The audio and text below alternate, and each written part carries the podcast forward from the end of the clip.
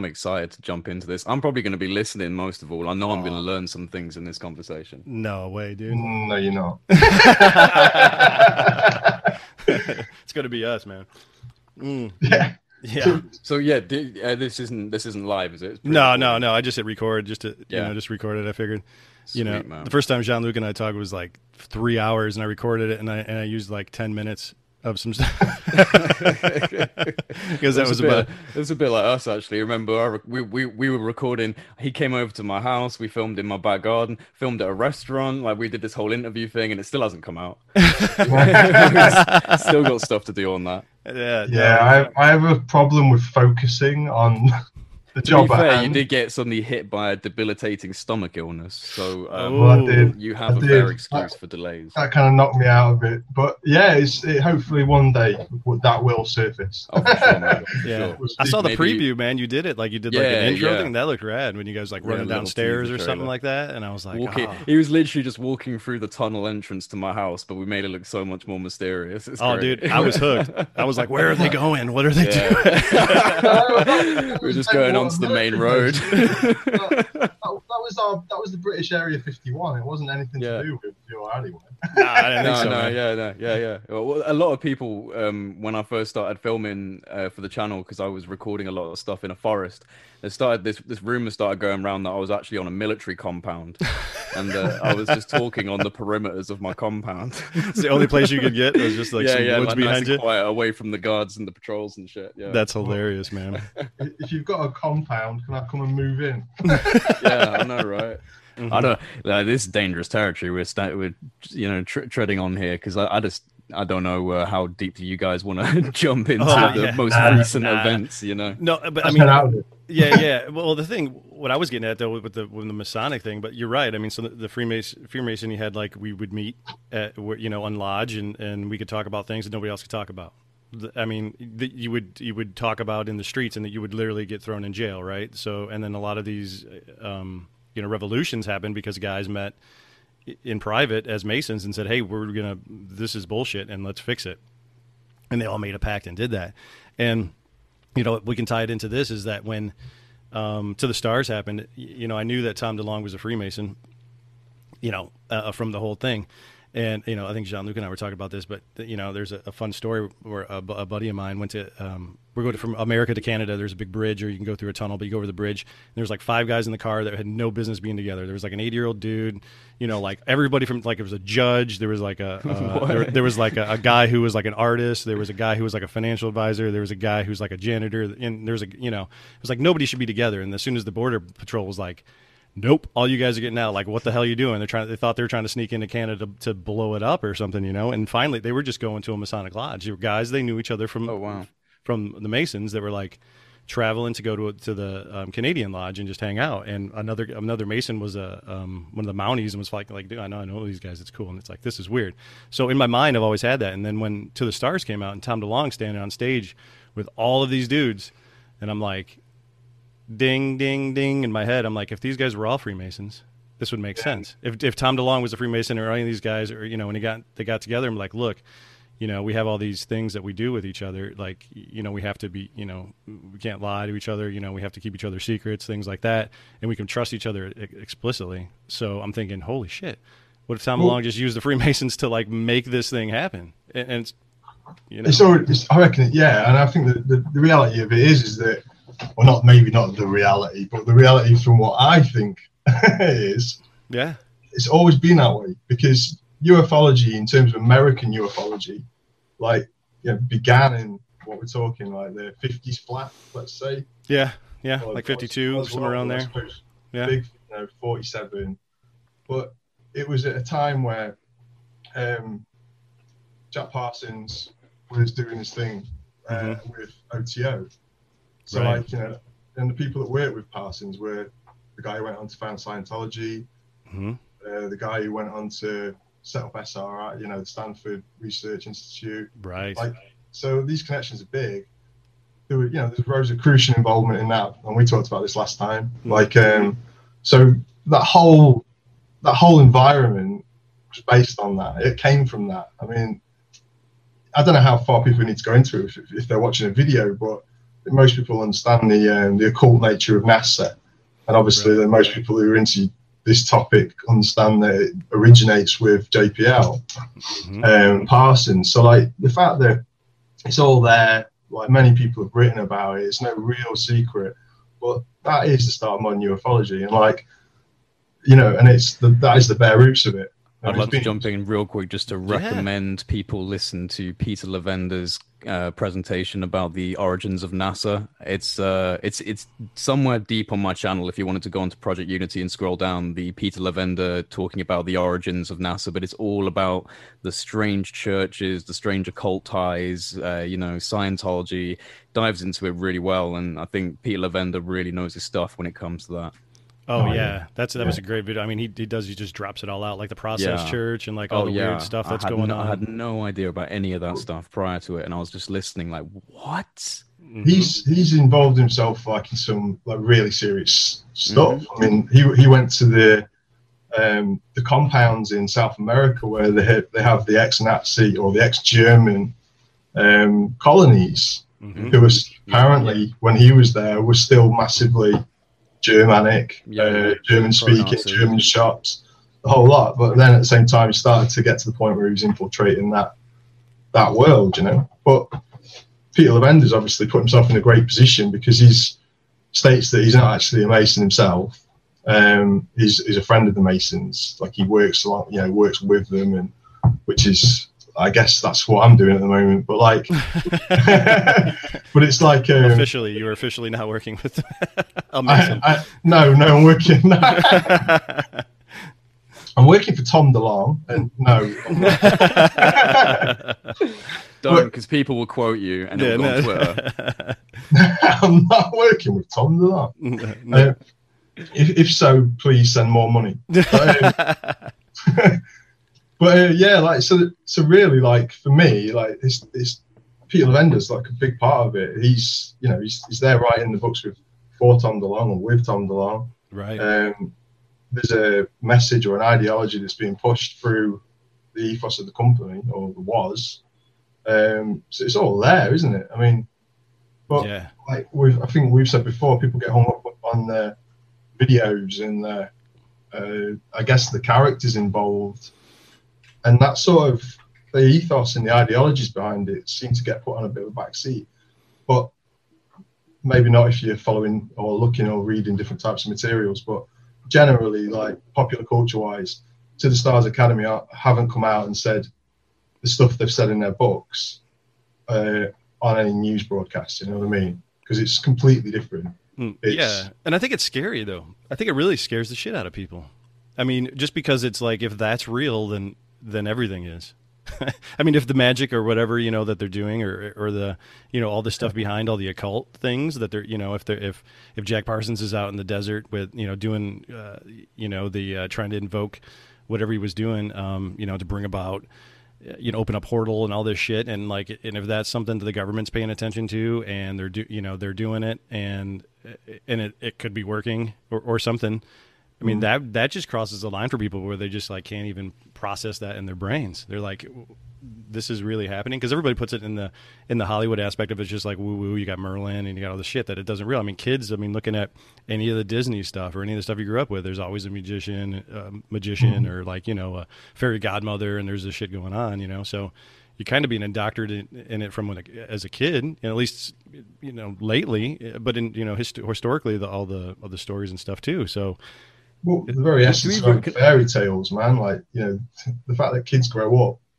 getting read fairy tales as they fall asleep and nursery rhymes that usually focus on you know occult origins and strange magic and odd stories and what's the biggest franchise now or was like Harry Potter, like you know the whole thing. Like when you start getting into the symbology and stuff like in those kind of books, like it is. It's an introduction to alchemy and magic and it's yeah. nuts, really do, do, you guys do you guys ever like get the feeling that like these weird origin stories to NASA is almost kind of like the awkward uncle in the family and they don't really want to talk about it? And it's not like there's some prophecy that's building up now it's just that these were the weird like acid taking crazy dudes that were like building nasa. They're not mm-hmm. representative of our goals now. Like which which way is this going? Is it like yes these are the roots and this is the story that's unfolding or is it more like yeah that's the awkward route to our story i think i think if you're talking about in terms of awkward like you know you talk, tell that story to like I, keep, I always think about my dad here because he's he's a, he's a broad-minded enough guy. But if you get onto this topic, if I start to say, Dad, NASA is founded on cult symbology, and the guys who did it did a ritual out in the desert, like uh, with with ritual magic and stuff. He'd be like, "What?" Oh, just, okay, son. How much have you had to drink, my man? yeah, I know, I know. We know all about you, Joe. We're like, uh, but it's like yeah, it's, it, the reality of it is, is like if you sell that to him, he'd just be like, "That's ridiculous," and then he'll just go back to and, and watch like you know the moon landing and uh, awesome satellite stuff and the cool stuff that's going on now. Like that's that's the friendly face of it. But his generation very different in terms of like the you know spiritually and stuff too. Like after World War Two and um, as to how it is now. So they went. I think that a lot of the country obviously went into a, lack of spirituality over the last few decades. Like people have definitely turned away from churches in this country. Um, but then what you see is like, I, I don't know if it's just me and what I read, but it seems to be permeating quite a lot of modern society in the younger generations, uh, like a new modern spiritual, like a neo. No, I'd, I'd agree with that. Yeah, yeah, like, yeah, I agree too and it's not not so much a preordained religion, but just a, a more um, kind of esoteric feeling about life, and that there is more mystery to it, and an, an, an openness to life after death, and things like that. Just not so closely restricted by religion. That's what I've noticed, at least amongst my friends and people my age. And I think that that, that is there's a reason for that, and I think that like me growing up when I grew up, I was at the start of that, um, where it was effective with uh, trying to spread a message of a new age spirituality. And we mentioned this last time I spoke to John, like with the close encounters kind of vibe and the, the messages that pushed. But nowadays, like the messages, and you know, going back again to like mainstream news, like the people involved in some of the mainstream craziness that's been going on worldwide would say that they're spiritually awakened warriors of some sort. And like, um, say that say that sort of thing ten years ago in this country, you'd be like, well, twenty years ago, people would have laughed at you. Well, I think I, I think it's down to how we process information now as well. Because I mean, obviously, you've got the internet and the fact that it's not so you, you don't have information restricted to channels that are controlled by the establishment you've got especially in the younger generations people are more willing to listen to podcasts than news stations you know that that you know they'd rather tune into joe rogan than tune into cnn and i think that because of that you get introduced to a much wider kind of breadth of different ideas and challenges to the status quo. So I think that when it comes to spirituality, I think at least from my perspective, because I've learned so much from the internet. I mean, I'll give you one example is that I've got a live 24 7 stream of Alan Watts that pretty much plays all the time in my bedroom. And, you know, I can only do that because the internet and someone created the 24 7 stream of this guy's philosophies. And so you got to imagine, I would, you know, back in the days when you had to actually walk to areas and speak or, you know, pass books out, we still do that. But we have this mechanism now to globally, instantaneously interact and exchange information and I think that that's played a large role in how spirituality, in the way that it's being seen now, has catalyzed, catalyzed itself. Yeah, yeah, uh, and it, this idea as well that like you know, like you were saying, you watch podcasts and tune into different channels and this and that. You're choosing people choose their own reality, I suppose. And lockdown, like in the coronavirus thing, like it's kind of put us into situations where I've had more time to indulge myself in this kind of different types of mediums because I'm not been working as much. I'm at home more. So your reality does become, you know, yeah, you, you, I'm aware there's coronavirus out there. That's the miserable news that I don't want to really hear. But you indulge yourself in stuff that's more to your liking. Yeah. And, and then and then it becomes kind of like everything. So the idea that the internet provides like a portal to build your own reality, especially in this environment where you're locked in your own home. Yeah. Like, yeah, man. In terms of like manifesting uh, events, feelings. Like, you know, this is it. So this is it. You're in, we're in like the fermentation chamber, man. Yeah. Well, look what we're doing right now. Like, yeah, totally. I mean, all of us are people together. aren't sure what the future brings. Like, is it going to be revolution? How many people are going to die? It's, it's terrifying shit, man. We're in a, Yeah. a pretty terrible time. Terrible time. It worries me every day, man. And it, I guess it worries everybody. Mm-hmm. Yeah, Well, but you have to be in a terrible time to get out of one. Yeah, but at the same time, what you find is like what happens is people become more spiritually tuned, and I wonder if there has been this brewing feeling for a lot of people uh, for a long time, I guess, and certain people are getting more switched onto it, and a generation, a new generation of people brought Yeah. up in a way more spiritual manner. It makes me wonder if it's prep, like Well, as much as this Uh, sucks, you know, humans thrive off adversity. We we thrive when we're challenged. That's when innovation kicks in. That's when people actually, you know, when we're when we're comforted and, and blanketed for too long, that's when things slow down. In all honesty, you know, whether it's an individual or whether it's a whole country or a whole species. So I suppose, you know, and you can attribute this to your own individual life. When turbulent things come into your life, it, it can seem very intense at the time, but then it leads to opportunities. And you know, if you're if you're a self-reflective person, you can look back on it and go, "Oh, well, it was meant to happen," and yeah, it sucked at the time, but I can recognize the good in it now. And you'd like to think that that's happening on a on a geoplanetary scale as well with things like this, and that you know, ultimately, these are happening for reasons that if we pay attention as a species we'll gain some good wisdom some good insight and move forward and and so you know that's the that's the only way that i feel that we we can see it uh, because in the trenches it's it's very negative you know it's hard to hard to see the the positive but if you can kind of have that macro view of of how things unfold then there's a, there's a good chance that this is happening for a good reason Well, and then the you know when you, I think back to like the quantum, you know, where we quantum's a big thing, and everybody's talking about quantum, and and you know how. You know, you're really not apart from anything. So all of us, I mean, we're across an ocean from each other. we're having right. a conversation. We're sharing our thoughts, our ideas, our feelings, our emotions, and, and we're kind of like syncing up in a way that's, you, you know, we're manifesting uh, the reality that we want. Yeah, um, you know, we're entangled yeah, definitely. We're quantumly entangled. All of us. I mean, and we're positive. I mean, and like if, if we focus on the positive instead of the negative and, and the love and all that stuff, and I think that just raises the vibration. And I think that's, I, you, you see that in different groups. I mean, not only in, you know, like UFO Twitter or, you know, whatever, but I mean, if, if, if people get together like that and the way we're doing it, you know, it, it could be a global thing where, you know, the positivity and, you know, we're not sitting there going, you know, In today's rumorating news, on the right? negative, you know? like the Yeah. perfect example of this in today's news in, in the UK is that apparently young guys, or not young guys, but young men and teenagers and stuff are doing this thing where they, they sing sea, sha- uh, sea shanties. I was just like, what? So oh like, yeah man i'm i'm doing that all the time What the hell's Yeah, that? I don't know what that is. i'm So- joking i have no idea like- what he's talking about do you know, do you know sea shanties, like uh, old sailor songs, like kind yeah of. yeah i know i know what a sea shanty is Oh. yeah, yeah, yeah. Yeah, yeah, a sea shanty. So like apparently the people are recording them on the internet, getting into the shanty, and the people are joining it and harmonizing it. It's That's creating this big movement. So, but on the radio show I was listening to, they were talking about how, firstly, it was funny. Secondly, how psych- as a psychological study of what's going on in this country, something as bizarre and outlandish as that, uh, in a culture that doesn't do sea shanties, yeah yeah they find, they find some beauty in it and some joy, and they start doing Yeah. it, and it's quite a positive thing, and it's about belonging, and it's about you know because there's no way else to do it. Togetherness, yeah. Yeah, and now you're here. Unless you're in a big house with a big family around you, like a lot of people, their contact is over the internet, and like you know.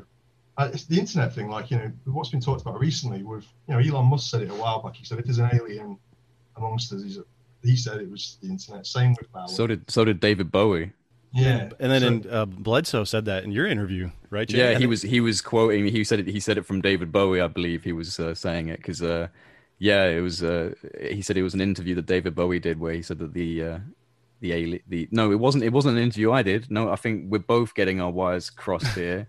Because if you've listened to the same interview as me, it's actually from Lex Fridman's interview with Diana Pasulka. That's right. Okay. Yeah, There she was the one who said that. yeah. but yeah, because she's involved with Chris Bledsoe, I, I Yeah. thought for a minute. No, no, yeah, it was it was the one with uh, Lex Fridman, which is a great interview for anyone who's listening right now. You should definitely check out the Diana Pasulka interview with Lex. That's great. And It's read that book. That book is And amazing read too. American Cosmic. Yeah, it's on my it's my my birthday's coming up. It's on my list. Oh man, I'll send it to you for your birthday, man. Happy birthday! Oh, nice. I think my mom's already got that job, but uh, I can give you I can give you another book. Don't worry.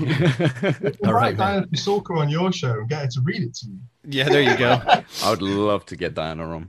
dude. I mean, there's that. That's something to unpack. I mean, that's a lot. I mean, you know, Tell we me ta- we talked about that. I mean, that whole spiritual thing, and then and the Vatican, and and uh, you know, the lady, and everything that's going on, and man, I used to think everything was nuts and bolts. You know, I, I Right? really did, but now I There's love the no way. way. It's going.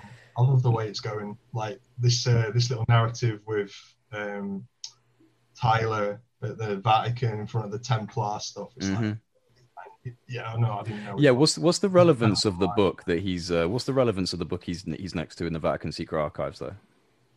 I'm guessing one of you would know. the one that you had to take the picture down from the Yeah, yeah. Um, Yeah. no, I didn't have to take that. I didn't have to take that image down. Um, Oh.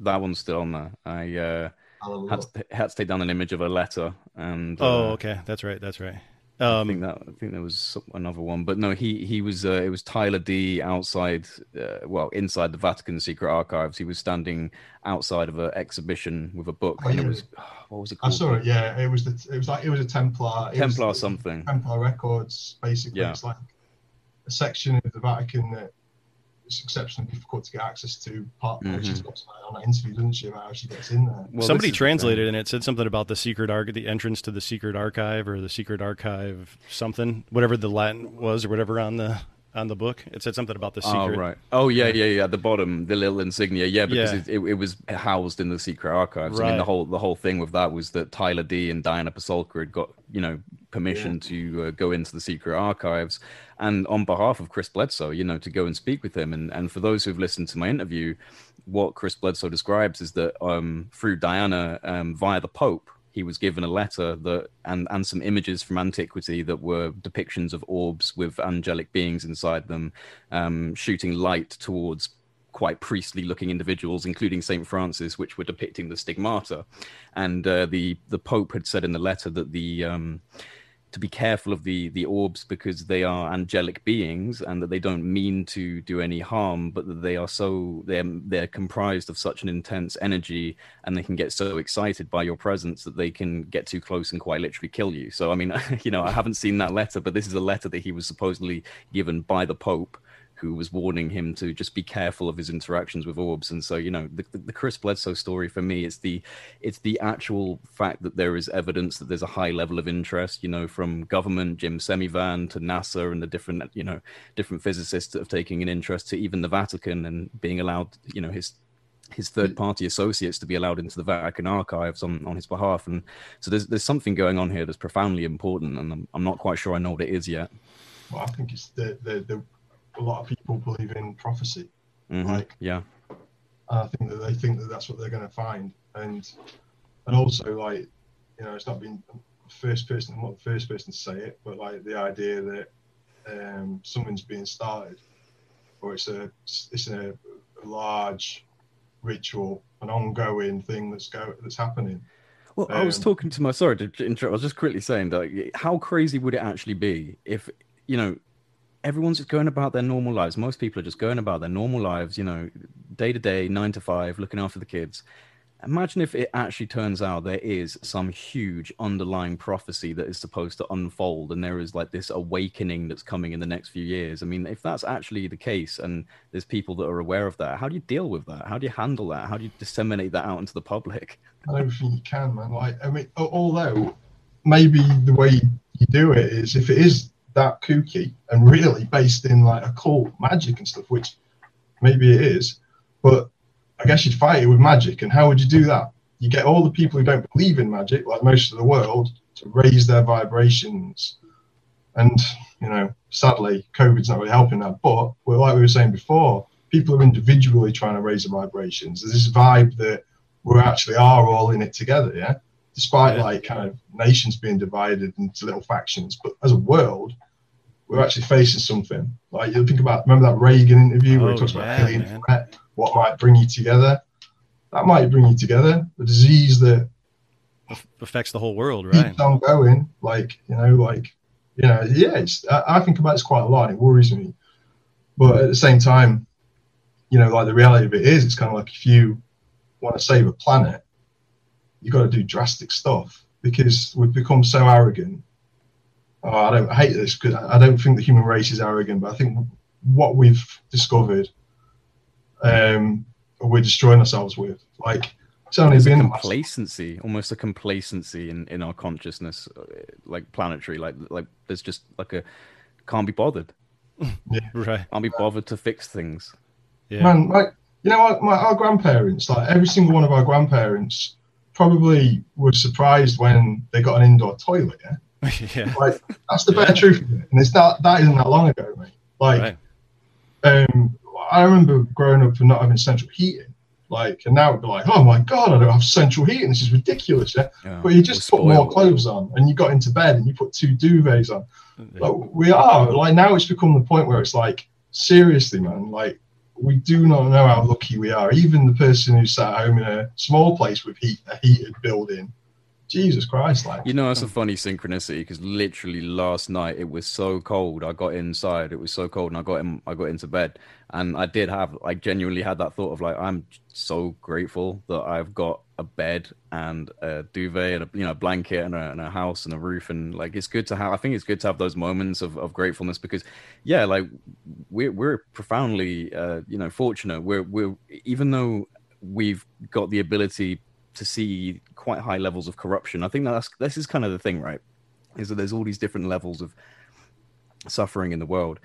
We- We're not having to deal with hunger on a day-to-day basis. Like you know, our primary mode of survival is not we need to find food on on a day-to-day basis, and uh, you know, so people who are like that are consumed by that. That's all that matters to them is to you know maintain survival each day because each day is a genuine challenge to survive we're fortunate enough most of us to not be in that type of position. But because of the privilege that we do have which is all of the different things around us that we've just listed we have the ability to see a higher level of corruption and a higher level of, of, of an issue that's going on that people who have to you know spend their day trying to survive just don't see because the, it wouldn't figure into their their survival life you know? But we have a different view because of our privilege. And i think that that's one thing to take away from it is to maybe not necessarily beat ourselves up over the fact that we have this privilege but to to use it in a sense to uh, you know as a platform to to start doing something that other people can't do because of the fact that they're not in our situation. Yeah. Yeah. yeah absolutely. Absolutely. But but again this this this potentially could be could be that tipping point. I mean Yeah. the longer we go through this situation the only thing that's going to hold people together societies together is taking away the threat of financial ruin.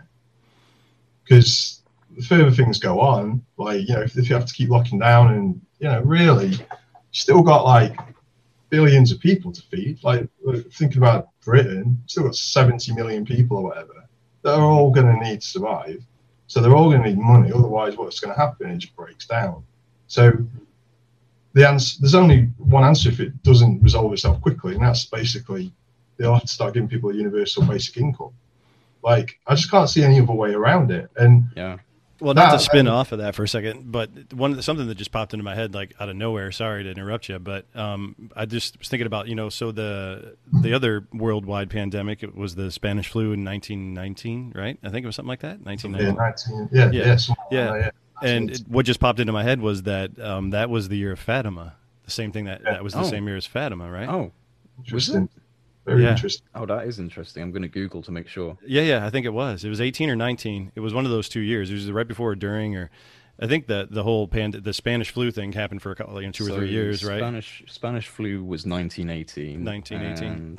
And Fatima. Fatima had, I think it was 19. I, I'm, I'm, almo- I, for some reason, that just kind of got beamed into my skull. Sorry to interrupt you. no no no don't worry but it, I don't know. Uh, so Fatima was 1917. So that is quite interesting, actually, that that occurred, and then something quite global occurred afterwards. yeah, I suppose I suppose you just come out of uh, World War One, Right. Like to like the so in terms of like the way people's minds were at the time, they were pretty desperate for some something nice, man, like something Yeah. divine.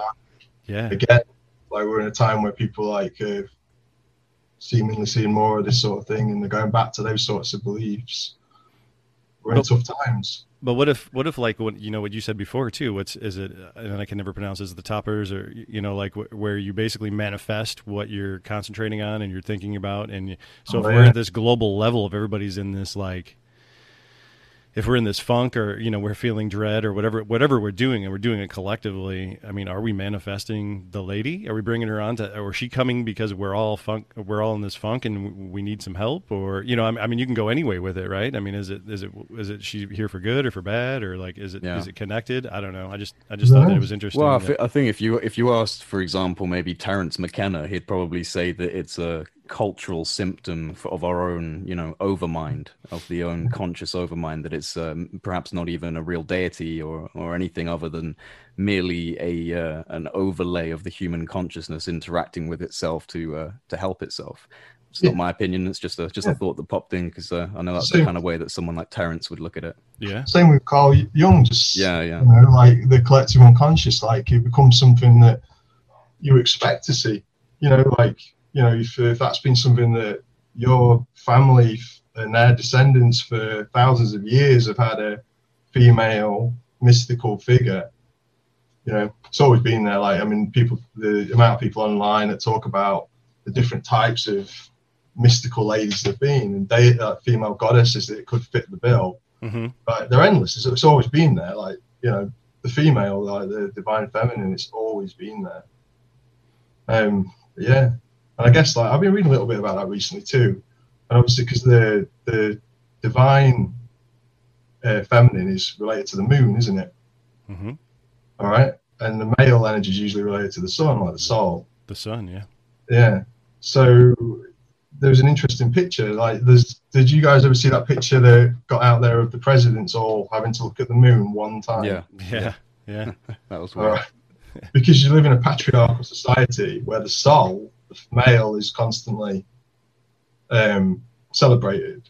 hmm Um, and that one incident, I'm guessing, is part of a ritual to accepting the female. Yeah. acknowledging the divine feminine. hmm Yeah. Yeah. So, but then, it's, I mean, if that's true, I mean, that's that tweet that, that that went out there.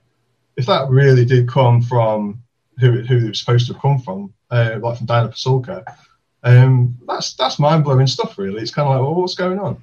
Well, Well- that gets that gets into it. Like through this whole thing that you know we've been all been talking about. I mean, there's people like you know you turned me on to Scott Wolter. I mean, and I, I kind of knew who he was, but I didn't realize he was a Freemason. I didn't realize that he was um, going down the path he did. And, and then some of his the interview you shared with me um, was amazing, where he just goes through and he just kind of just drops it out that said somebody came to him who was a Mason. You know, they hung out. You know, he he knew you know on the level that he can trust this guy. He's a Freemason and all this stuff. But this guy was basically like, I need your help, and this is the thing that we got to do.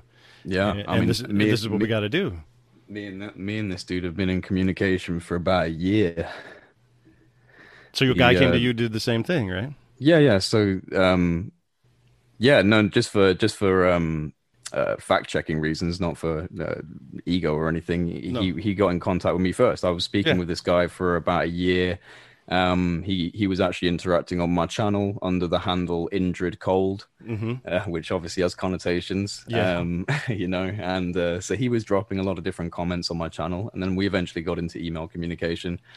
And uh, yeah, since then we've had hundreds and hundreds of emails, dozens and dozens of phone calls. Um, looking to have him on the channel soon. That's something that we've been looking at for quite a while, but it just never seemed like the right time. And uh, yeah, he. I- was actually uh, surprised because it was it was John Luke that sent me the interview with Scott Wolter, going like, "Yo, like, the, he's talking about your guy because Jean Luc knew about this uh, this guy that I've been talking with, Right. um, you know, Indrid Cold, or as as Scott Wolter called him, which I know him as as well, Holden, Mhm. um, you know, which isn't his real name, obviously. Mhm. But he's demonstrated to me, you know, um, he's absolutely demonstrated that he's involved in intelligence channels, and there's no doubt about that in my mind whatsoever. So he's, um, he was telling me about his involvement with Scott Wolter. He was telling me that he'd gone to visit the family. You know, he'd gone to see Scott, he'd drunk bourbon with the guy, and and you know told him all about his, uh, you know, his well, to, to the extent he could, his life, and showed his credentials and his details, and and I said, oh man, I wish you could have done that with me. I wish you could have flown out and seen me. You know, obviously it's a little bit harder. I'm in the UK, but um, no, it's uh, it's it's a really interesting twist in this little story, and I, it's not he isn't someone that I've brought up on my channel much, just because, you know, it, to be honest, I've been trying to figure it all out. I've been trying to figure this all out myself and and and have this conversation with him in the background. And it's getting to this point now, especially now that he's involving himself with Scott, where I'm just like, right, well, this guy's obviously making moves. He's talking to people. He wants to do something about this. He's never given me the indication that he's trying to misinform, and he's never he's never pushed me to put information out that I've never understood or anything like that. It's always more just been there as an advisor and, and uh, you know in an advisory capacity. That's how I would put him and uh, yeah, he's getting himself involved with Scott, and I'm probably going to hopefully speak with Scott soon and get him on the channel because I've obviously got this connection now with him through uh, through this through this dude with both speaking with, but it's all very mysterious. Yeah, and I never expected this to happen in my like you know when I first got into this subject, I was like I said talking in the forest with a little camera, setting up in the tree because I saw some crazy stuff and I had to talk about it. And people always go like, oh, you know, wh- why do all of these UFO guys suddenly get all these sources and all these? On it, it happens. It really does. If you start doing the work and you put in you're putting in the work, people do approach you. I, you know, that's the only thing I can say from self experience is if you're putting in the work and they're impressed, they will approach you. Yeah, no, totally. And I was always afraid, and I've said this in, in, a couple of my videos too. I was always afraid of that shit because when I grew up, mm-hmm. people would when that happened, you were in a van and nobody talked to you again. Oh yeah, right. Or you came back later and you didn't talk about anything anymore. You know, it wasn't like, "Hey, I'm here to help and be cool." It was like, "You're done." Like, uh, you're you know, yeah. you hit you touched the nerve a little too tight, and you know that was back in the day. Though, I mean, now you think it, with the internet, like we were talking before, I mean, it's real easy to have well, anybody go out there see whatever the hell they want. But this is a weird thing. Sorry, sorry, John. No, no, no, uh, this is it's it's just a weird little tidbit, and I'm just throwing it out there because you guys probably appreciate this as well. But before I actually um, kind of before I got into communication with this guy, and before I got contacted um, by like Richard Dolan and Grant Cameron and, and people like this, because I was really lucky to get this sudden. Uh, you know, ability to connect with a few quite notable researchers and before all of that happened because that like getting connected to richard and grant and also this other guy all happened very within a short space of time around themselves and before that i had this crazy dream and like it you know i've always thought to myself like oh man that was definitely some weird premonition and the reason i do is because of what happened after i had this dream because the dream itself is relatively simple but this has just never happened before so I, w- I was suddenly in this dream. I was in a car just flying down the highway, and I was in the passenger seat, and there was someone else driving the car, and we were just absolutely flying down the highway at, at ridiculous speeds. And that's all the dream was. But I woke up and I just had like total vertigo. My, the, the, whole room was spinning. Everything was just spinning. I went to get out of bed and I fell over onto the ground. Like my, my entire motor response was gone. And I spent the whole day throwing up into the toilet. Like wow. I, I, spent, the, I, I, was totally blasted out. Everything was gone. And I felt so stressed. Every time I looked at the computer screen, I couldn't even, I was getting like nausea and I couldn't think about information for the channel. I couldn't even, every time I tried to read a document, I was just like, oh. So I had a break and I took this break and I just felt better and I, you know, I got myself collected. And once I felt better, all this stuff just suddenly landed on me. Richard Dolan, Grant Cameron, this guy getting connected to me, and it was just like holy shit. And I felt okay. I felt ready to take it, but it was just this really weird dream, almost like buckle up, buddy, because things are gonna things are about to get weird. And it like you know to the point where I woke up and the whole room was just spinning and. Yeah, so I've always just felt like that was some weird sign about what was to come for my own personal journey. No, dude, it's yeah, yeah, that's crazy. I mean, it's it's right. probably it's probably something. It's not crazy. I mean, it's it's probably all connected in some way, man. I mean, what, what, what I mean, the fact that you're getting chaps contact you, telling you who you know, the, the, the high level intelligence operatives or DoD or whatever it may be, um, and giving stuff that's quite like kind of, I mean, enough to keep you on the hook, enough to keep Scott Wolter on the hook so all of a sudden, like it's quite, I find that really interesting. I also find it really interesting that, you know, in the Scott Wolter interview, they go into the TV show Dark. Mm-hmm. And I was going on about this the other day online, but um, yeah, I finally got around to actually really watching so it. So good, isn't it? It's excellent, yeah. Like and and and when I start to, you know, get into it all, and you start to see the uh, Sic Mundus Creatus, yeah, is that right? Something like that. Sig, Sig, Sigmundus. Sic Mundus Creatus. Yeah. Yeah, so like uh, basically that's in relation to the Emerald Tablet, Yeah. which is uh, something that was created apparently by Hermes or Thoth. Well, um, you know, my this guy told me that he was an intel. This is one of the first things he told me, and uh, you know, he he has uh, roots. He actually has roots before intelligence in the um, like film production, music industry, Hmm. uh, in different different caveats, different roles, and uh, he he did. This is actually, uh, you know, obviously when he was working with Dark. This is after his intelligence, you know, during his intelligence career. But before his intelligence career, he was involved in that kind of stuff anyway. But yes, he said that he was an intelligence consultant on all three seasons of Dark, and that you know he said to me that there is more real science in that series uh, that's re- that relates, although subtly, does relate directly to the UFO phenomenon. There is more science in that series than any other series, anything ever made, in his opinion. You know, that's public record. Um, so it's it's worth listening to and taking it in because they do discuss different formats of physics for time travel. Some of it goes over my head, but he, you know, if if if we're going to take what he says about it, then yeah, it's basically uh, got a composite of some of the most real science about out there physics to do with UFOs and time travel.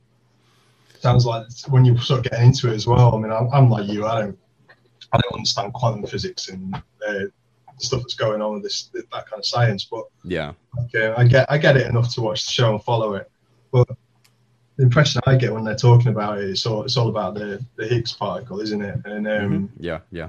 particle. So the idea that that's going on at CERN now, and some of the strange things you see coming out of CERN, and some of the really exciting things, like uh, you know, this stuff is, a, I guess, a reality. I mean, people have theorized it, talked about it for a long time, like people that we that are hugely intelligent and respected people. So yeah, maybe it is real. And one thing that obviously, if time travel is real, um, you know, I mean, we're like, well, how can it be? There's no way we could invent that, but time travel is real. Like, it doesn't matter, does it? don't, don't matter. It's real, mate. That's, that's it. Yeah. 2,000 years, 2,000 years time, someone invents it and starts that loop. It's real. yeah, Like, yeah, yeah. Yeah. Like, No, um, absolutely. I think it's a brilliant link, man. Like it, and again, when you sort of take it to the mythology behind it, and you look at what the uh, Sic Mundus Creatus Est means, and uh, you know, it was it was a, a thing that was discovered, and then it was uh, by the temp, well, not the Templars didn't discover it, but they made a real deal of translating it. Uh, it was important to them, and then uh, Sir Isaac Newton later on went and did his own version. And Sir Isaac Newton obviously was following on going into things like the Invisible College, which I think we've all talked about before, uh, like the Royal Society and that sort of stuff, but the early days of it. Mhm. So it's kind of like you sort of see this pattern, and, and it's uh, again, it goes back to uh, sections of Freemasonry and, and Knights Templar. Um, so it's it, it's interesting. So you got two Have you, have you seen it? Have you seen it, John? I haven't seen. No, I I watched the uh, beginning of it last night, um, and it was just like I think my wife got it and was like, "Nope."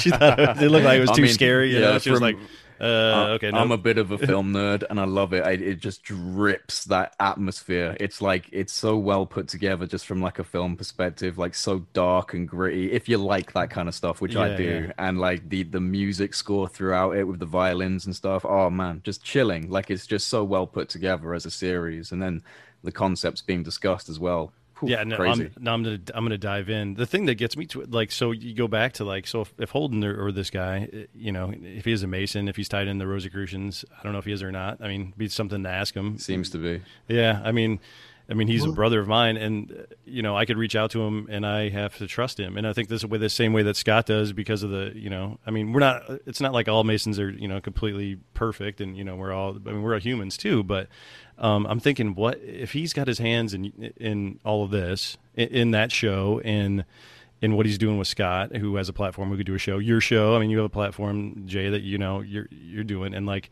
has he? I mean, has he been tasked by somebody at this level that we So, don't possibly understand for a message? the most I can probably say about that is that he's said to me that there is. Um, hang on, let me just clear my throat, and I'm just going to mute myself to do it. yeah, Um, he, you know, the most, yeah, the most I can probably say about that is that he has told me that this is something that he's been greenlit to do, that it's not necessarily part of his job description, um, more of like an extracurricular activity, I suppose you could say, that has some some sort of official um, stamp of approval over it.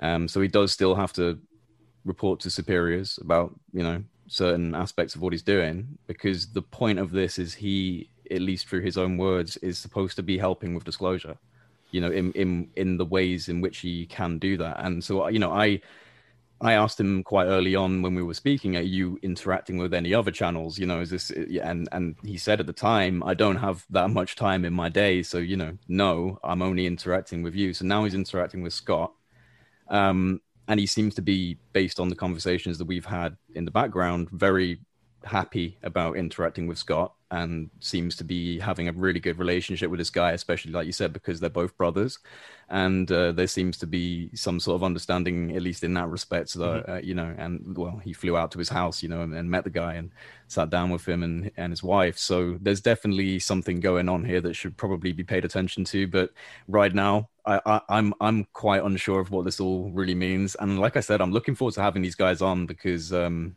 it's been in the works for a little bit with this with it with this guy Holden, but now that Scott Wolter's interested as well, I think that having the two of them on for a discussion would probably be uh, pretty be pretty important.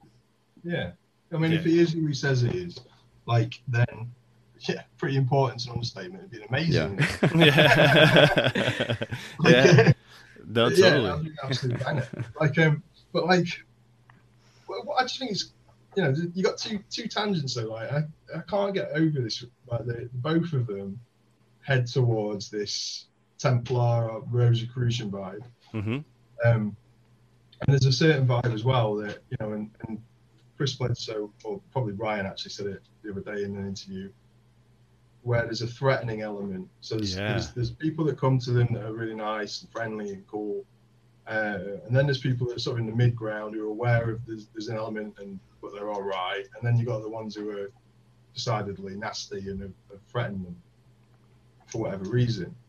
But I mean, the message that they've got is like one of kind of peace, isn't it? Like it's a it's a it's a real spiritual message. Seems to be. Yeah. Yeah, yeah it is. Um, and then T- back to TTSA, the other big players like that we've seen over the last few years, their message is is one of not peace, is it? But not from what I see. It's a threat narrative. So like, I mean, it's an awesome narrative too. It is. I mean, like looking at disclosure, like like actually getting the Pentagon to engage, but the overriding thread with that that comes out of it is that they're appealing on a on a threat level. People in yeah. important levels need to take note because this potentially could be a threat to American airspace or American you know, American um, safety. Mm-hmm. So uh, Go on. Sorry, yeah, it's, it's, so we should probably do a raising hands thing, I guess, instead of cutting. Yeah, no, no, no, that's all right. That. No, that's all right. Um, no, all I was going to say there was, I guess, and this is like the kind of thing that I've echoed before, and maybe it's not this black and white, but um, my thoughts on the whole threat narrative was just that it's it's it's bureaucracy language you know? It's the kind of language that actually precipitates a response from the government from the body politic from the defense intelligence bureaucracy. You know if you go in there talking about oneness and peace with ETs they're just going to they're not going to say to get out get, yeah get, get, get, the hell out of the department of defense. So if you go right. in there talking about you know the acquisition of information relating to national security about incursions and threats of anomalous yeah, vehicles over sensitive target ranges you know you suddenly get uh, an interest from the body politic going holy shit okay that sounds really serious. Now the dod is saying that there's something real real. And so I think that you know it might not be this black and white, but it just seems to me that at least on the surface level, the the threat narrative is more about getting a an official response from the United States government through the through the language that they're using, and and these guys are professionals n- navigating and negotiating through the channels of the United States. You know, especially Christopher Mellon and, and Lou Elizondo. Totally. I think they're they're they know from the inside what is going to initiate a response from absolutely from the government, right? And absolutely. if you like you said, if you go in there talking about angels and fairies, they're going to be like screw off. But yeah. if it's like, hey, we need to spend a bunch of money, which is going to get a lot of people's interest because everybody has an interest in getting somebody else a contract or whatever. But if we're going to have to go in there because we, it's a threat, then that's called the Department of Defense. It's not called the Department of of Fairy, you know, like the Department no, of Light. Exactly, it's though, called the exactly. Department of Defense. We we, we that's what we do.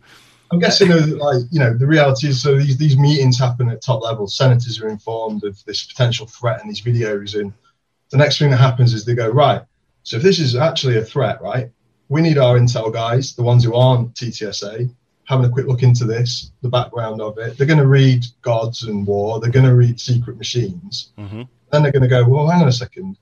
This is a Gnostic text. This is a religious, spiritual text. Yeah? Um, this is a essentially a pseudo history Mhm. of, uh, of Nazi UFOs, like for the fictional stuff. Mhm. Like, um, you know, honestly, Mm-hmm. top level senators like are sat in a meeting and they've got guys coming in going, We're we're from a secret UFO, dude. Oh my god! And you got Chris Mellon from the Mellon family, serious guys. I'm involved in, you know, serious shit. You're gonna go, all right. We've got absolutely tons of intel, dudes. Go and read everything they've ever done as this organization and come back to us. Yeah. So then they're gonna come back and go, these guys are selling a pretty crazy ass story. One that I love, by the way. Like, um, but it's true, isn't it? I mean, yeah, no, it- no, it's true. they're not It all going to sit there with the rugs pulled over their eyes and go, "It's a threat. We've got to listen to him. It's all about." You know, it's just not that simple, man. Like they must, they must know this shit. Well, I think they know, and I think that's probably, and this is my two cents. I think that they're probably in there, and I think that they've hinted around from from uh, the inter- other interviews they've said is like we couldn't get it done inside. Like there's that Yeah. wall they hit that that that evangelical Christian top that was just like absolutely not. We're not going to talk about any of this shit. So I think that what they came up with the plan is like we're going out. We're gonna we know exactly what we need to do. We know what Yeah. buttons we need to push. We know the people we need to get a hold of. We need you know we need to do this this this, and then when we do that, maybe we can come back. Yeah, maybe the idea is to go out and then back in again. Right, and then then the effect change, or maybe they never left. You know what I mean? Like like Mm-hmm. yeah. Lou Elizondo never lost his he said that. He, Yeah. says that, doesn't he? Yeah, yeah. You know all this stuff. It's like we just need to do it more publicly, or and just get other people more riled up about it. And if Tom DeLonge is going to be the guy, he's just the guy. You know, like to make it happen. I mean, there's always been guys. And Grant Cameron talks about all the, this time about yeah. Messiahs. there, there's all kinds of programs happening all the time, and and not to yeah. say this Holden guy isn't, but. You know, uh, there's always the disinformation part of that whole thing too. I mean, yeah, there's, there always is. there's always the way to like try to push you off into something where you should not focus on. There's always that, Absolutely. you know, there's always that. Let's talk to these people that are getting out to other people and give them some bullshit just so that they can spit that out to everybody else and, and, and trail us off on the trail, you know. And I'm just not saying he is, Jay, and I know you're smart No, enough no, to no, watch out. not. I'm not. I know you're smart enough to know Hey, which way you it know, goes, man. I'm I'm smart, but I'm not intelligence community smart. So you know, there, there's there there is always that risk. But like I said before, the one of the main things really, and and he's he said this as well, is you know he spent so much time communicating with me, and so far I haven't been manipulated into opinions that I didn't have before. Uh, you know, at least not knowingly, and nobody's called me out saying, "Hey, you're peddling BS on your channel," like I do. Right. You know, so far so good it seems. Um, so I don't get the indication that he's trying to do that. I mean, I could be wrong, but from for me personally, just because of the amount of time and effort it has taken for him to kind of talk to me about different subjects and you know provide evidence and links and and different ways in which to kind of encourage and bolster my my kind of uh, opinion of him it just seems it just seems unreasonable at this point to uh, to to think that but obviously you have to remain guarded of course you do you know It's, it's it is a coordinated push. Like um, yeah it, it must Agree. be. The narratives are all starting to come into one place, and like um, I mean, there's certain players online too who they're, they're also pushing stuff out there um, in different ways, and they they appeal to different def- demographics of people, even even within the UFO community. Mhm. But if the message all starts to collide in one place, coming from various different sources, like the words being put out. Um, yeah, I don't know. I mean, I'm just a guy in a room on the internet, but it's what it feels like after all these years. Like it feels like the words being put out and people are getting fed what could potentially be a real What question time? Why has Tucker Carlson been chosen as the kind of flag bearer of disclosure for the mainstream media? I think he's and like you said that there's different. Fa- there's people like there's people that I know, and I hate to say this, but like in America, there's it's really divided. We talked about this earlier. Mhm. So there's Yeah, people yeah. that just are right or left, and people that would just if it wasn't on Fox News, it wasn't real. Like everything, it, it- honestly, it was like because Trump pushed that for so long. Like if it wasn't Yeah. on Fox, it was just fake news. It wasn't real. So I think that you have that that you're, you're preaching to that demographic. It's the people that, that wouldn't that wouldn't believe anything else unless it was. But if it's on Fox News, I got a friend that I send him stuff when it comes to UFOs just on Fox. Because if I send it the CNN link, same story. He's like, "That's bullshit." I send it to him from Fox News. He's like, "Oh wow, it's real." And it's just like, dude, it's the same exact story. It's Yeah, just the same thing. That is crazy. So That I think is- you're right, Jean Luc. I think it's like like so. There's people like um, you know you got the right wing people, you got this, you got the spiritual people, you got the Bledsoes, you got you got everybody that's in all these different demographics. I mean, hell, there's one of this thing that I was really excited about that I saw earlier this week was um, there was a lady that put out the um, uh, the channel. There's a video that says black people do see UFOs, Yeah, yeah. and I thought that was amazing. You know what I mean? Because the demographic is just a white guy for most of it. Mostly, I mean, there's a few women, Well, I obviously, mean, but you know, but yeah, look right. Look, look around right now. Yeah, no. yeah, Uh, yeah. But I mean, there's, I mean, there's definitely. I mean, you, what would you try to do to get a message across to everybody? You get, I mean, do you do kids, you do, uh, you know, different religious beliefs, different ethnicities, different, you know, what uh, cultures, different. Uh, you go through the Yeah. whole list. You yeah, know, because because uh, that's the thing. It has been experienced by I would I would imagine it's been experienced by probably one at least one person from every single type of background in the world. At least one person has probably had some form of phenomenal experience, something with the phenomena, something with the paranormal. So you know, it's it's not just restricted to certain people. Definitely not. But it's, it's like different levels of belief, isn't it? It's like, you know, Yeah.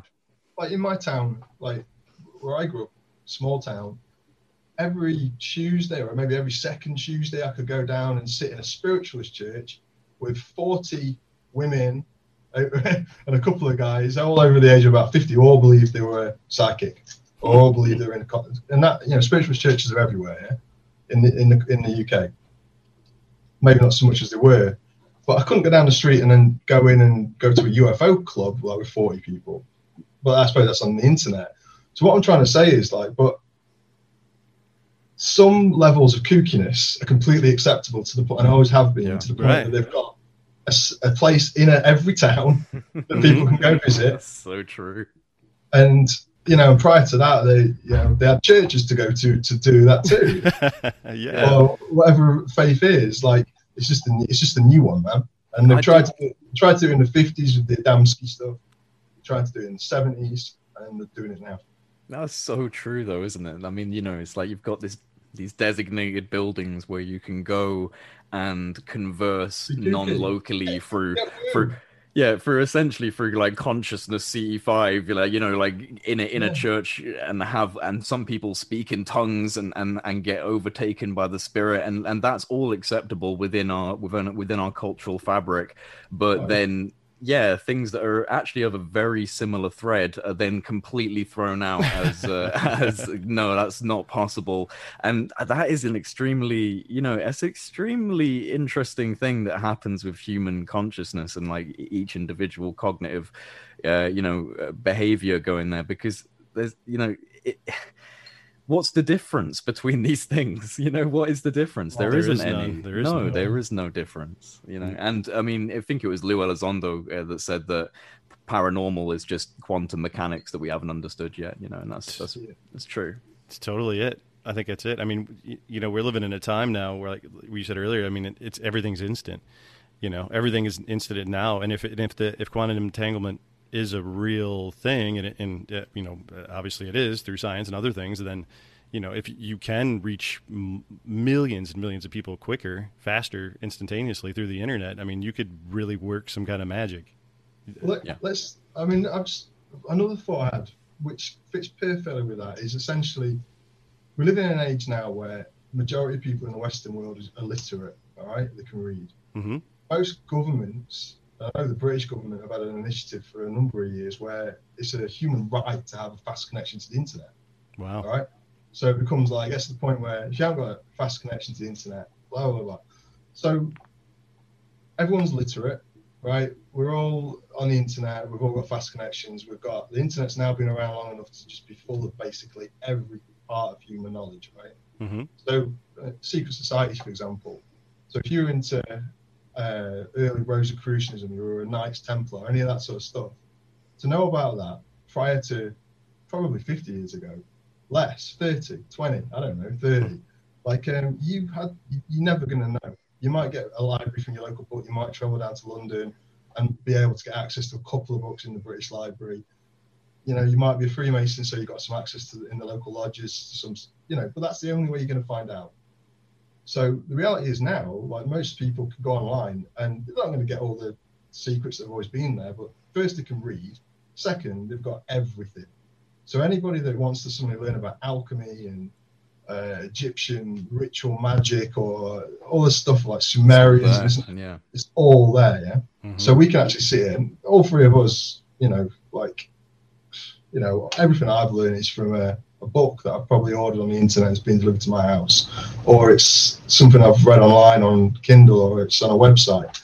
Everything. And but you know, when I even when I was growing up, like, I couldn't have done any of that. I didn't have any idea about any of this. But now we've got literally.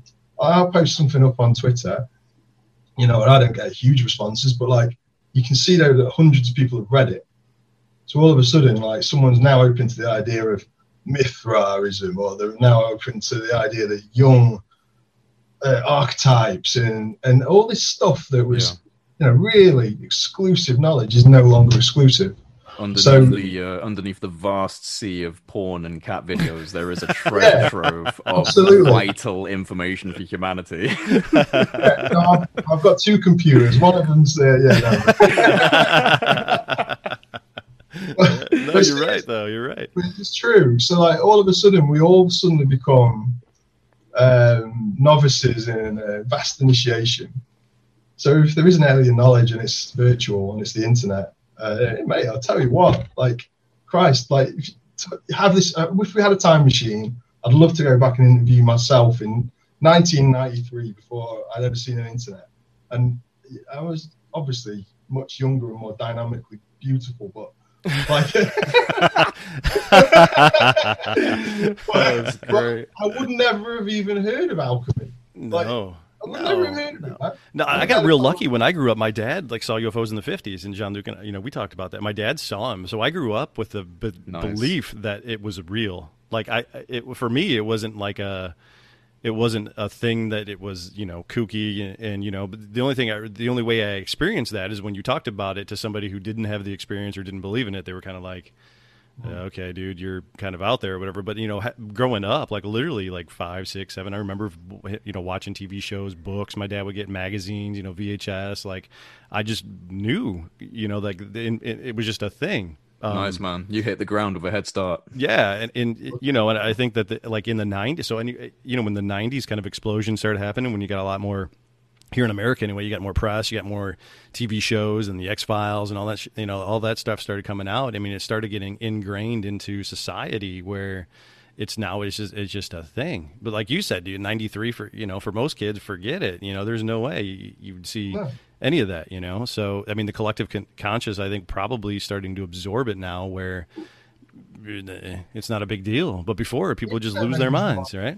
Maybe like Yeah. when you think about like you know people have been. I want to talk about monoliths by the way, but let's talk about the the Kubrick style monolith, like the idea that certain things happen and the human race expands. Now, Like milestones, like there's like or or Well, one event. yeah, I mean like yeah, Kubrick, you know, when um, Yeah. uh, like the, the concept that the monolith appears at times when the human race needs a, a kick up the arse. hmm or a helping hand to move to the next stage. So, you know, the start of 2001, the monolith appears. They are given the idea that they can actually now use the bones of the things they've killed as tools to kill things faster, right. essentially, and become more creative. Spoiler alert. You so yeah. Spoiler alert. Yeah. oh, gee, well, I'm Oops. sorry I'm spoiled too fast. That movie came out in like 70 what 60 if somebody if you haven't uh, watched it that's your fault man too bad Yeah, absolutely. I won't totally spoil it, but then later on, obviously, monolith reappears and people get smarter in different way. But like, you know, if that that concept that suddenly something appears and it makes us smarter, there's the internet right there. Yeah. Now, yeah man weirdly, Yeah. Didn't Jacques Vallée have something to do with the very start of all that? I He swear he did. did. yeah, Yeah. he did yep ARPANET he started ARPANET Yeah, i'm yeah. the it nerd over here yeah so he started that and that was basically for the government to talk to each other when if shit went south in america how would they communicate if you took out this part or this part and still to this day and they still use part of it it's crazy like every 50 miles and i could be wrong it might be 100 but there's this giant tower and i think it's about four or five stories, maybe bigger, solid brick, huge foundation, giant. Um, we called them fire towers when we were a kid, but it's just a giant. It looks like a monolith, right? But it's you know it's a it's a uh, square straight up, and it's just the top of it's just full of microwave dishes and a bunch of shit. And the idea is is that from this tower, 50 miles in whatever direction, you can talk to this tower, and then you can talk to the entire United States through the military or you know that channel. And I think that's kind of ARPANET The way that that's built is you're beaming microwave data through this thing, and then a 50 miles there's this thing. So if you look at, there's in the middle of nowhere. Like there's one by the state forest by me. It's just giant tower out of nowhere with this all this crazy stuff, and you know the big government uh, chain link fence around it, and you can't get near it and stuff. And then 50 miles in any direction, there's another one. So he had his hand in developing that because if like nuclear war, you know, if, if the Russians were to bomb us or whatever, and everything's taken out, we they we still had to have a way to to talk to somebody across the the country, and and you know Jacques had his hand doing all of that, and that's how we kind of started, you know, that whole thing, which is yeah. nuts, man. Well, that is nuts. Jack's oh. interest. Oh, oh, go on. No, go on, John. Go on. Jacques Vallée, you know, the fact that he's an interesting chap, isn't he? Like he's, you know, his own quote is essentially that when I can't remember what the exact quote is, but when he started to deal with the American government about the phenomenon, he suddenly he very quickly realized that he knew a lot more than they did. Yeah. Mm-hmm. That says a lot to me. it says a lot to me about what someone like Jacques Vallée truly knows and um, yeah. is allowed to say. And in terms of like dissemination, you know, like going back again to this idea that they tried before, he was the 70s guy, wasn't he? He was the the guy helping Spielberg with Close Encounters, and yep. Uh, he was the guy sort of, I don't know, I don't know, I don't know, I don't know got a lot of respect for him. Um, yeah, he's like the he's like the godfather of of, of all of this. Yeah, I can't remember if I said this to you, Jean, but uh, I swear I swear it was something along the lines of I feel like Jean uh, Jacques Vallée even Jacques Vallée is almost like the Neil deGrasse Tyson for ufology. Like he's that guy that knows more, won't say enough. Like you know, like kind of like you wish he wouldn't. And like I know some people in the UFO community don't like uh, NDT. That that wasn't me saying that. You know that mm-hmm. these two characters are exactly alike. It's just it's just this kind of idea that you've got this almost spokesperson for this community, and you know that they know more. And I, I have a feeling with with Jacques Vallée, although and some people weren't happy that he was dropping his book into the Joe Rogan podcast that these guys did.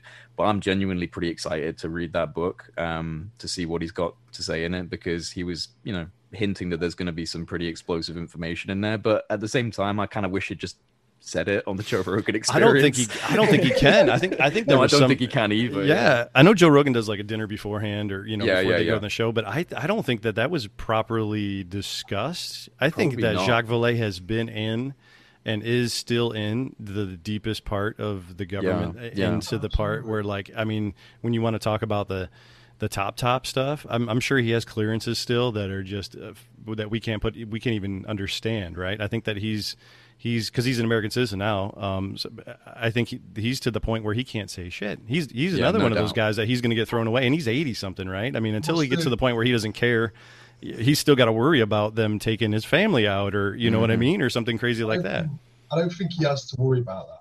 Like No? I personally don't think he has to worry about that. Like because when you look at the, you know, look at for example what's recently been on TV with the Project Blue Book um, drama series, you Mhm. know, like the, the dramatized one.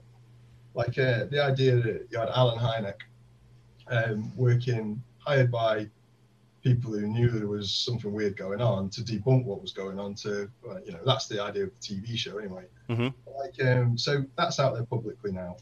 And then his old assistant, Hynek's assistant, said that he was a Rosicrucian. Yeah. Jacques Vallée, on meeting Hynek, apparently said, "I too, uh, I know the Rosicrucian arts, right?" So again, you've got this common theme running through it all. All of these people that have the secrets, the ones that are trying to tell Jay secrets, the ones that are turning up on the doorstep of the place are trying to tell them secrets. Um, it all leads back to the same types of societies, yeah. So I think in terms of people being worried about, you know, being in trouble for saying stuff, like I think that like Vallée and stuff know a hell of a lot more about what's going on. Top of the tree, I, you know, and that's not a bad thing. But he's just he he can't. I'm speculating, obviously. What do I know? But Mm. that's how it feels to me. I agree. I kind of feel like the public the better these days. You know, put yourself out in a spotlight, let everyone know who you are, and then tell all the secrets. Because I mean, you know, if they're going to do anything to you after that, it's going to be so obvious.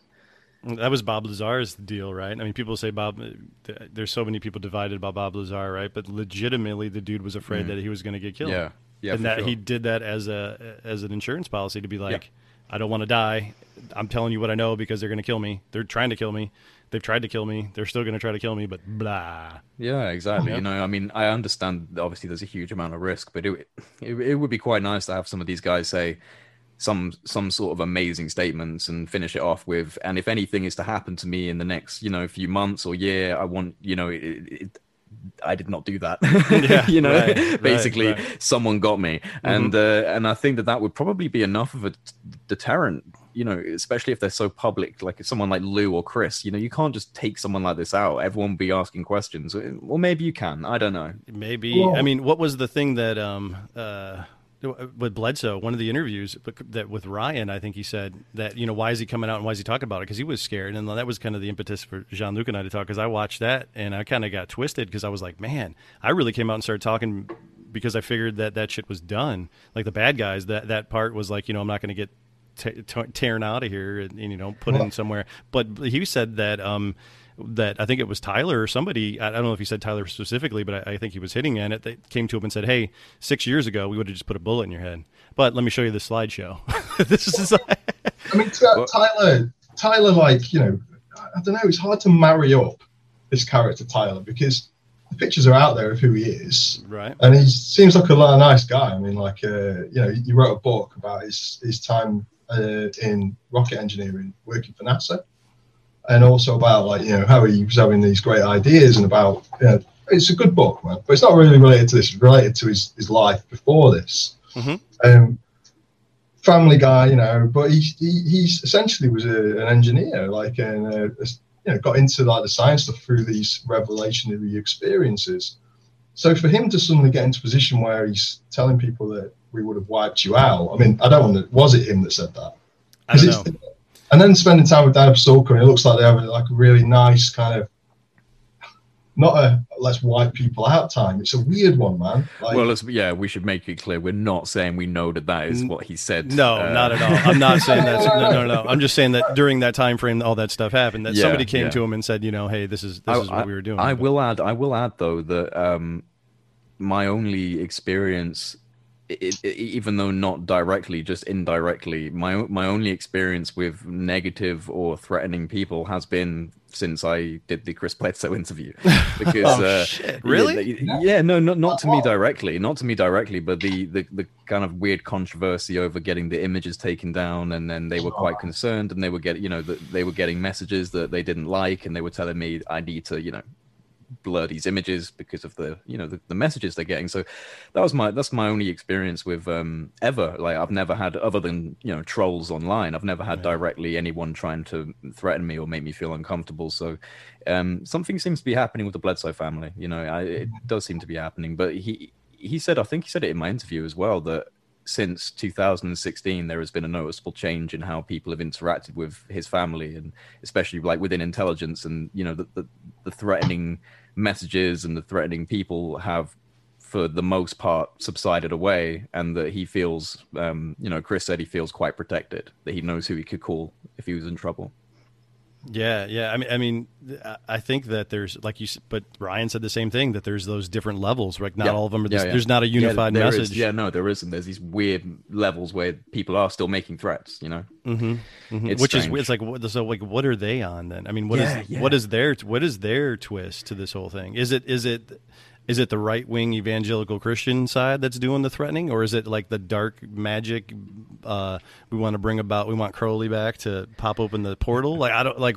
Well, I think I think when it came to at least specifically what was happening with my interview, it was more to do with affiliates. I don't, I don't want to speak in absolutes, but just kind of like third party affiliates of of Diana Pasulka who were not happy about you know certain images that had certain information about Diana on those images being mm. public. Even though, uh, from my understanding, those images were public, I just don't think that they were as public before. You know, they going on to an interview with a few thousand people watching it was more public than the image that would, was already online. So I assumed that that was the issue because it seemed to be around uh, around that. But um, I don't think it was anything scarier than that. I think it was more to do with personal information and uh, the right to kind of you know keep that stuff private if they wanted to. So what I mean, I mean, Diana Pasulka. I mean, I've I, again like really good book. I love it. Mm-hmm. Um, but the story, it's like when I first, I guess when I first started to find out about her was was when there was drama about stuff that she posted up online, which she then removed and said that she'd had her account hacked, and that stuff was explicit, man. Like, yeah, yeah, it was in terms of what we're talking about. Like, um, you know, I mean, she said it wasn't true, but then in the Lex Fridman, oh no, she, I can't remember which interview it was. There was an interview where she said, well, essentially, like some of that stuff that was put onto the tweets was taken from hacked emails. Okay, so like she might have written some of those things, but they were then put out from a hacked email onto a tweet. Okay, via her own account. I don't know, but that, but that stuff like you know, the president's looking at the moon at least once in their time as president. Um, the stuff about you know directly talking about TTSA and their influences Freemasons it's all there. I mean, like well, they were very specific posts, and they were technically within the roster of what she looks into, and, and oh, yeah, so man. you know, I, I don't think it's too far outside of the scope to say that they're probably legit, real emails, um, real tweets, even. Um, and she wasn't hacked, and she's probably said that to save face. I don't know if that's true, yeah. but that just seems to be the case. Well, mate, it's, it's fair to speculate. Like, if you're yeah, interested absolutely. in these cases, then that's what we should be doing. Mm. Like, because the reality of it is, is like you know what, man? Like, I've been called out on it by a few people. I get obsessed by the, all these links, but they're so tangible. Mm-hmm. Like, if you actually look at it and investigate it, they're just so tangible and they're so clear. And that should be more of the focus. It's like, seriously, it's like a lot of that stuff, the people that are involved in this that actually have a, have a voice, that gets taken down very quickly, man. Like, it's starting to seep through because so many people are starting to say it now, but for a long time, you went down that route, you get shut down. People didn't want to hear it. Mm-hmm. And that was, I guess, because it was like a fanboy thing almost for TTSA. They were like, it can't be, don't put a negative spin on it. But at the same time, I think there's also something fueling that. So I think, you know, in terms of two sides, in terms of what gets into your mind and the message that's coming, there's a side that's saying never look at that side of it. There's no occult practice, there's none of that. It's UFOs, blah, blah, blah. But you know, I don't think they can hide it anymore. If you're into mainstream ufology, which this is now, like the, the crossover of the spirituality and all that kind of stuff, um, and also blending into like the ancient alien stuff because that it does seem to start filtering into that too. Um, it's really weird, man. Like you can't, you can't just, you, there's no separation anymore, man. It's, it's, no. it's like religion, spirituality, consciousness, uh, nuts and bolts. It's aliens, it's UFOs, it's, it's all of this stuff, and it's all just getting pushed back. You know, it's like, it's like a coffee press. You put it, you put it all in there, and then you start pushing it down, and everything's all in the middle, man. It's, I mm. think, and I think that's kind of what it is. It's, it's probably um, a, really big thing to get all of these these separate things like the the dark series, like the time travel thing, like any of these things that that you wouldn't necessarily go, oh, I saw a UFO. Oh, that means I can go outside and have uh, meditate and have a direct connection with them. Like nobody, like five years ago, dude, tell me that would be like, uh, nah, yeah, no. I mean, you know, or any of this stuff, or I can travel in time, or like you know, none of that stuff kind of gets gets pushed together, and it, it I feel like they're trying to do it to just put it all together. It's kind of the same thing. It's all it's all related, and how do you do that? How do you get people that just believe in one thing? Like you said, if you're a TTSA fanboy and you can't say anything negative about it, how do you get the people that are on the other side of the fence together? How do you do it? Well, I mean, I mean, again, like in terms of like you know, TTSA is a perfect example. Like we said, you've got two sides which could be completely different organizations. One creating spiritual literature um, and fiction and one that's uh, attending senate meetings and you know what i mean? Mm-hmm. it's it's two very very different sides of the one coin and it's like it is it's, it's i don't know and that's why to me it feels more genuine. Not ttsa but the whole message that's coming out now that someone's building all right?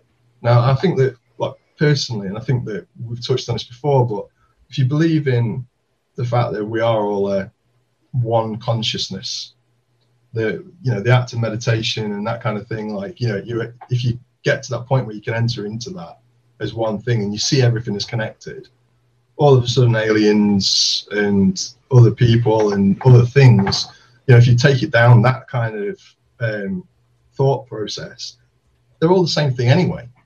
So, like, to be able to contact an alien is literally contacting yourself. I know it's different because they're not physically manifested, but if they're all part of the same group consciousness and you can contact them through accessing that, and we're all self creating anyway, they're all eyes of one being, well this is the this is the next level of the discussion and, and when when oh when will we ever hear the the the fact that we are the phenomenon as well? You know because we're not separate from this. We're not just some random human thing that's got all this other stuff that's called the phenomenon happening around it. We're a part of that phenomenon and that we just haven't fully understood our role within that. And uh you know i think that because I, have always wondered about like I, I, almost resent like the the term the phenomenon. It's like you're separating so much stuff away from us as well because and i have to say from my own my own personal origin story into coming into this the prerequisite to me making project unity or the precursor more like is is was conscious contact was actually having a uh, you know a few very intense experiences that couldn't have been brought on in my opinion through any other modality than the conscious coherent thoughts that I was actually putting out there and, and asking for something to arrive. Because, you know, it would have to be the most ridiculous coincidence for these things to be turning up on multiple occasions and, you mm. know, me seeing them whilst also in my mind trying to make that happen if that wasn't actually what was making that contact happen so for me it's it's kind of like you know we're a part of this. we're in, like we were saying before, we're entangled with everything in the universe to a fundamental level, at like the energy level. We are all entangled, and it's just, it's just this, you know, this idea of everything at the fundamental level is a single energy. It's just being represented through a infinite spectrum of different variations and you know changes in frequency and spin rate and and all the different stuff that's creating the physical world around us and That's our problem, isn't it? Like that we're stuck yeah, on one frequency. Most people can't see the other frequencies. Absolutely, and we're separated. And I think that you know, speaking at least from the Western philosophy, we have separated ourselves so much mm-hmm. from nature, from soul, from spirit. We're this mechanical, you know, this mechanical being in a dead universe, basically. and it's just like that is not that's not what people experience on an interpersonal on, on a subjective level like that's not what people experience through their own personal lives but it's what people try and tell us is real. And it just you know i know i know and I, I can't prove it you know i can't prove it to the satisfaction of a scientist and that's very frustrating to me but i know that there is a non-local capacity for consciousness. I know that there is because of my experiences. I would love scientists to now try and prove that for me. I can't do that. I don't have the right brain. So if they could please stop making fun of me and just do the work, I would really love to know the answers, you know? Yep. Yeah.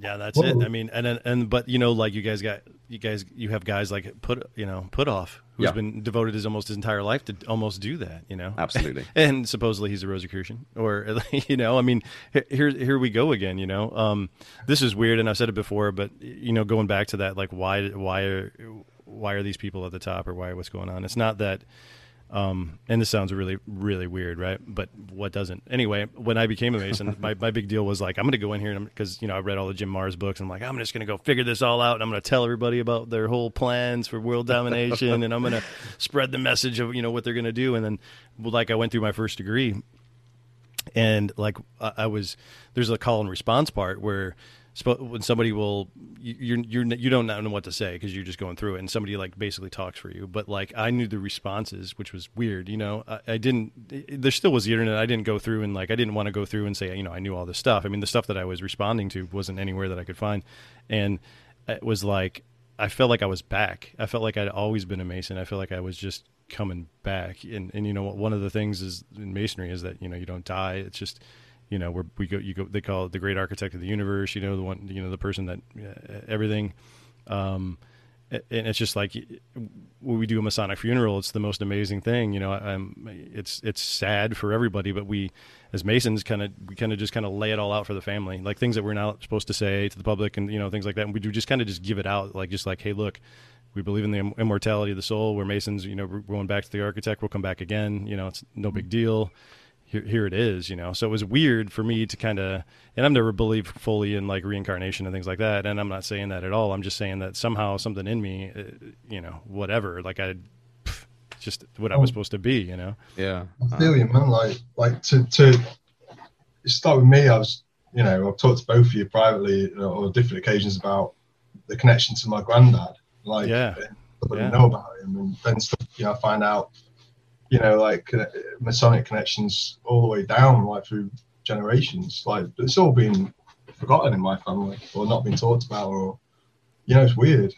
So yeah, you're, you're a fascinating guy, man. You are a fascinating individual, and your family is fascinating as well. Yeah, sure. Thanks. Yeah, it is. No, it is. It's, it's, oh, interesting story. Well, it's it is it is it's well, it's interesting to me because it gave me something in my family. Because you were saying before about your dad being into UFOs and everything, John. Yeah. Um, and that you know, my dad wasn't. but like, um, but my granddad kind of well, he wasn't interested in UFOs, but he was interested in some kooky stuff. Yeah. Um, so that was like he was, I guess, my outlet, and a lot of my experiences, I guess, have been easier by taking his advice from you know and again like from pieces of letters and manuscripts that I found after his death. It's weird, man. That mm-hmm. sometimes mm-hmm. stuff starts to permeate into your life, and it starts to permeate in every way, and you don't know why until you know why. yeah. Well, and you know one thing that all three of us have in common is we've all had an experience with something in the sky. We all saw something yeah. that we we we we didn't wrap our heads around. I mean, me being you know, growing up that way. I mean, I'll, my whole life, I'm like, where are, you know, where is it? I want to see it. My dad thought, you know, where, where is it? Where is it? And I took my daughter, my, two, you know, my two year old daughter to tell me to lay down and look up, lay down, look up, dad. And I'm like, what the hell are you doing? And I look up and there's this white orb above, above the house. And I'm like, this is insane. She's like, yeah, it's there. You know, like no big deal. And then my 10 year old daughter comes out and she's like, look over there. And there's another one. it's like, these kids, you know, they see it and like whatever they're tuned into it. But you know, and I saw orange orbs with my wife before that, you know, you know, um, I think I think it's just because they haven't been here for as long as us, man. I think kids just haven't been in the dream for as long as we have. They've they they're not fooled, you know, as, yeah. as easily by it because we, you know, after after years and years and years of normal physical reality, linear time and jobs and taxes, you start going, yeah, life's a boring piece of shit, and there's no magic, there's no magic in it. It's all just you know, it's books and fairy tales. But no, like there is genuine magic. You're just not looking at it. Yeah. But that's that's that's where the magic is in the magic. Like, yeah, you know, yeah, yeah. Like the fact that a lot of times this happens when you're miserable, when life is life is just brown envelopes with bills incoming through your door and all the crap that you have to go through. Like you know, like you hear it all the time, and it, and it strikes a chord with me. Like that, this stuff gets amplified through pain, through um, turmoil, and again, like you know, as a on an individual level, it happens now take it to a global level mm-hmm. see what happens. And that, you know, prompts awakening. Yeah. So yeah. you think it perhaps awakening in, in in a way to spin us back to the positive? Yeah, like so, yeah. almost like because for me, what it did, like it feels weird talking about this, but like it feels, you know, and it's but it's cool. Like it, you look behind you then as if someone was going to come in and kill you. Yeah, no doubt. Yeah, no, no, you're my wife, man. Like, your wife, yeah, that's why I'm always looking. At you like, standing um, here with a frying pan, just oh, ready to get. I must, have, I must have been a nightmare for her because when I went through, like, kind of when it started again for me, when I started to, I don't know, get into the woo, mm-hmm. experience the woo, like the crazy stuff. Like, I thought I was mad like I thought I was going insane. And it took me a long time to reconcile the fact that kind of was in certain, certain things that I could like kind of well the fact that the actual visual sightings uh, had either been caught on film or were with other people. So that made it easier. But like, but there's the other stuff like the the sort of the psychic stuff, I guess. That was uh, not that I'm saying I am. I'm, it's not like that, but certain things that happened they happened off the back of um, pain, you know, like you know turmoil, and this it's, it's very real. And as time goes by, like you know, like and you know, I reconcile what happened with me in terms of, I guess, my psyche and stuff. I've become like a lot more um, confident in myself. I've become spiritual.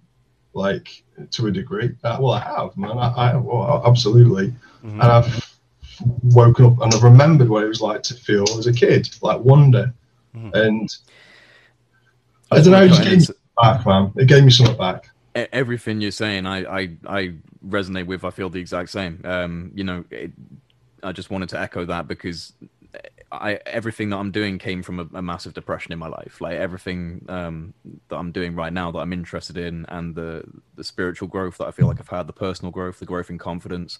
Um, it's it all stemmed from a major depression depressive point in my life um, where I was looking for answers and didn't have any, and was slowly given them over a strange, windy course of synchronicities and you have to pay attention. Uh, you know, I'm sure that there was loads of signs I missed throughout the time that I was asking for, you know, the universe to help out, and it, it definitely did. There are such there are such solid signs in my life of, over the past couple of years of like, oh, right, yeah, that that feels like such a direct, um, like attraction of what I wanted, but I'm sure that there was so many I missed. I feel like there's there's always signs popping up, and it's just whether or not you are, you know, you gain that intuition to pay attention to it in your life. And you're right. I think depressive events do lead these things. And I think the only reason, or one of the reasons why depressions lead into this, is because it's the only way it can lead. you know, it's up, up, down, yin yang. You know, once you've been in a depression, it's time to come back up again. So whatever that's going to be, it's going to be something. You've got. I think that's a, a good takeaway for people is that if you're you know if you're hmm. having a, a turbulent situation it, it is going to lead to something else. Nothing goes downhill forever. Nothing goes uphill forever. Life is full of up and down for the reason that it crafts experience.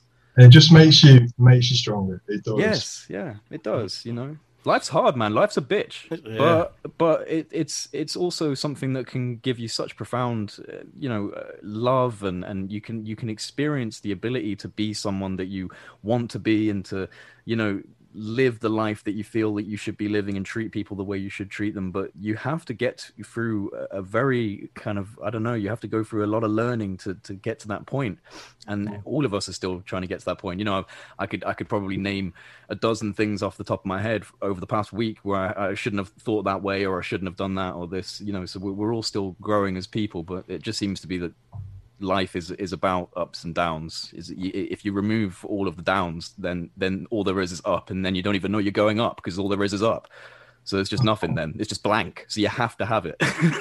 what, does, what does Jacques Vallée say about um, the control mechanism, or they're or they're here to teach us? I can't remember. One of the things I think he said during Rogan, but he said it multiple times. Is that it's, it's I don't know if it's a control mechanism or it's a it, you know, they're teaching us something. I think that's kind of one of his messages, right? It's like he said, he said something along the lines of that this phenomenon could be looked at as an omnipresent um, energy that has the ability to focalize itself in an array of different ways in order to teach us something. Well, I can't believe you remembered that. well, there it is. Thank you, Jay. It might be something like, it might, but it might be something like this. I think, Drop I think the mic. is close, close to a direct quote. No, that's yeah, that's, that's pretty cool. No, man. Yeah, no, and and I think it is like Tim Tim McMillan said something weird um, a few weeks ago or something that that it was something to do with the Roswell crash, and I thought that, and it's still kind of profound when I think about it. He was he said that um, perceptions uh, change. Yeah, he said that whatever the craft was or whatever the thing they had, they were sitting in a hangar. Like I would look at it and it was a disc, but it, you would look at it, it was a teardrop, or you looked at yep. it, it was a it was a basketball, you know. And it's like yeah. it's whatever you need it to be is what yet, it is. and yet still a physical structure still has some form of engineering to it. Does you know like is this a, this is where it gets almost into what i would call and you know some people would hate this but i would call it like almost soul technology or spirit technology where you've got yeah. this strange metaphysical structure that can change and shift into all sorts of different things. And essentially you know collapse and expand its wave function capabilities by turning solid and then turning into something else. And and you got to wonder oh, what the heck, what is going on there? Transmutation of like everything. Yeah like, yeah. It's like alchemy to the top to the to yeah what universal alchemy universal, like universal alchemy, alchemy yeah. yeah. yeah. You know and like you know we've always even from the Sekret Machines books and some of the other things and even some of the um, you know, whatever, any, anything is just that, you know, there's no, to, to, pilot the craft or whatever, the craft is a living entity. The craft is yeah. part of consciousness. I mean, you need to be connected to consciousness. Um, and I, and I, I remember going back, you know, I geeked out that, you know, the F 35, you ever seen the helmets on an F thirty five airplane? Is they're like four hundred thousand dollars or five hundred thousand dollars because they have electrodes all the way through the top of the helmet that, that connect to the to the pilot and the pilot when the pilot gets amped up and you know your emotions and you're just getting excited it, it can increase the throttle of, of the airplane it, it, you can you know when you when you get scared or you, whatever you pull back it'll drop the throttle i mean it has all these things and it's really classified i've only seen a couple of things about it but i mean if you think about that i mean you're basically one with this multi-billion dollar well, I mean, aircraft, if, right? If if you think about it, you know, we've all got this electromagnetic signature around our bodies. Each one of us has, and and you know, this is what I I believe this is what the spiritual people would call an aura, and it mm-hmm. is literally your electromagnetic field around your body. And I guess the people who see auras can literally just have the ability, slightly more sensitive ability to see the actual, uh, you know, coronal discharge around you from your own electromagnetic field. But this this electromagnetic field is like a signature it's like a it's like a hand like a fingerprint you know mm-hmm. and so perhaps and and there have been people that have said this and made these claims but perhaps there is some reality to some of these craft are essentially matched to the person or the being's individual electromagnetic signature and so you can't even pilot it unless you're that being and so it very much is like the craft becomes you because without your actual energy without your either EMF or your aura, whichever way you want to do it. You know, physics or metaphysics, it's both the same stuff at the end of the day. It's just one's more controversial than the other. Mm-hmm. Um, you know, that that could essentially be what's going on there. Is you're just matching the signature of someone's, uh, you know, electricity to the to the craft. Yeah, it was Jean Luc. You posted the other day, and I saw at the same exact time that you posted it, where the, the researcher just came out that they saw that birds. It was like the visual of what birds can see when they were magnetically. Oh, yeah, yeah. They could see the magnetic. Um, they're essentially seeing exactly this, aren't they? Like, yeah, yeah. They're seeing like so for yeah. migration and things. They could see the magnetic, you know, well, this this, resonance. this takes like into like, like you know like a uh, you know the old the stuff the Tesla stuff and the idea mm, of yeah. the, the, the, there's this power source the in the ether or the ether is the power source and you know, and Vril and all that stuff. Like you know, in terms of this world and like the mythology or maybe the some of its real history behind it, like um, that idea of the aura, whether it's an electromagnetic frequency or whatever it may be, it's real. It's there, and some people have tapped into it. And like you know, it's it, I don't know, it's crazy. It's it's almost strange that not more has been done or we haven't got further with it because. Well, maybe we have in uh, secret. Well, yeah. Yeah. No, I'm yeah. sure. Oh, I'm positive we. Ha- I'm totally well, positive. as soon as I turn have. the camera off, yeah. I'll levitate outside. you just see him become a Merkaba of light and just launch out of the window. My yeah, goodness. Tell me your secrets. A manna will arrive. No, I mean one of the things that I one of the things that I always thought about too. I mean, and then after becoming a mason and like learning the things and just you know doing the research and like kind of looking at it from a different light was that and I think the reason, well, one of the reasons to keep everything a secret is not to just put it out there, but I think that at a higher, higher level, I think the institutions of the world pretty much try to keep our innate abilities a secret from us. Totally. Like, uh, yeah, you know, like come to me, I'm the priest guy or whatever, and I can yeah turn turn this water into wine or you know whatever, but you can't yeah, you as an individual person are not capable. You need some sort of third party. Um, yeah, which is just uh, which is bullshit. Yeah. So I mean, it, like the why would you want eight billion, like psychically can you know can do yeah, anything no, that we yeah. could possibly do on the planet? Do we in control? It it would just be hundred percent. I reckon. It, you know, the reality of it is, is if everybody woke up to that fact, and if everyone suddenly realised that we're all actually part of the same thing, we actually are all the same thing you know, in this weird whatever it is simulation reality that we live in. I don't know what it is, but the monad again, this idea that we are all one thing. Mm-hmm. everyone actually realised that, then you'd never really want to hurt anybody, would you? No, never. you would be hurting yourself. Literally, you'd be hurting yourself. Yeah. You're constantly hurting yourself. It's like, you know, I, I don't really understand how people can't get behind that message. It's such a good message. I mean, Chris Bledsoe had it. I'm sorry, but Chris, it goes back to Bledsoe. He had that thing too when he had all these experiences. He was like a re- world record hunt, not world record, but state record. He shot like the biggest bear in his state. He did all this stuff, and now he's like, I can't even squish a, a spider. He's like, I can't do yeah. Like I have to pick up bugs and take them outside. Like yeah. I, I, don't do that anymore, you know. And a lot of people, when they have those experiences, they're just like, I can't. I mean, yeah, I'm I'm pretty similar in in that regard. As I I I can't. I mean, I wasn't a hunter, but I just I've noticed over the past couple of years a, a, a serious change in how I feel about you know other life, especially plants. Like I've got way more plants growing in my room now than I had before. I just like the idea of helping something grow, mm-hmm. and that was just not a thought that came into my mind before this. So uh, it definitely it precipitates a certain amount of. Uh, I don't know, just uh, yeah, like a, a, certain openness and empathy that uh, yeah. you have for other things because you realize that at some level you are you are that thing. But one thing I wanted to say is it's still bloody hard because you're human. You know, I mean, I you know I I I know that at least you know my my genuine knowing for me personally is we're one energy, right? Mm-hmm doesn't mean I don't want to slap someone in the face sometimes. Like, I, you know, I still, I still, I still uh, I struggle with the the reptilian monkey mind that's going on in my brain. So it's it's difficult, and I think that it would be amazing to have, uh, you know, humanity on a whole embrace this but i think it's going to take a bit more than just the just the realization because if i'm going from my perspective i i know this stuff's true but i still mess up. It hasn't turned me into a saint and it hasn't i'm sure turned any of you guys into saints. You know we all mess up. And so it's a it's a progression of learning. But um i have a good feeling that there are certain things that seem to be creeping back in. And as controversial as it may be for some people, the resurgence of uh, research into psychedelics mm-hmm. and natural uh, holistic plant medicines, I think, is actually a really important development, um, especially when it comes to understanding consciousness to the levels of the mysterious elements of consciousness.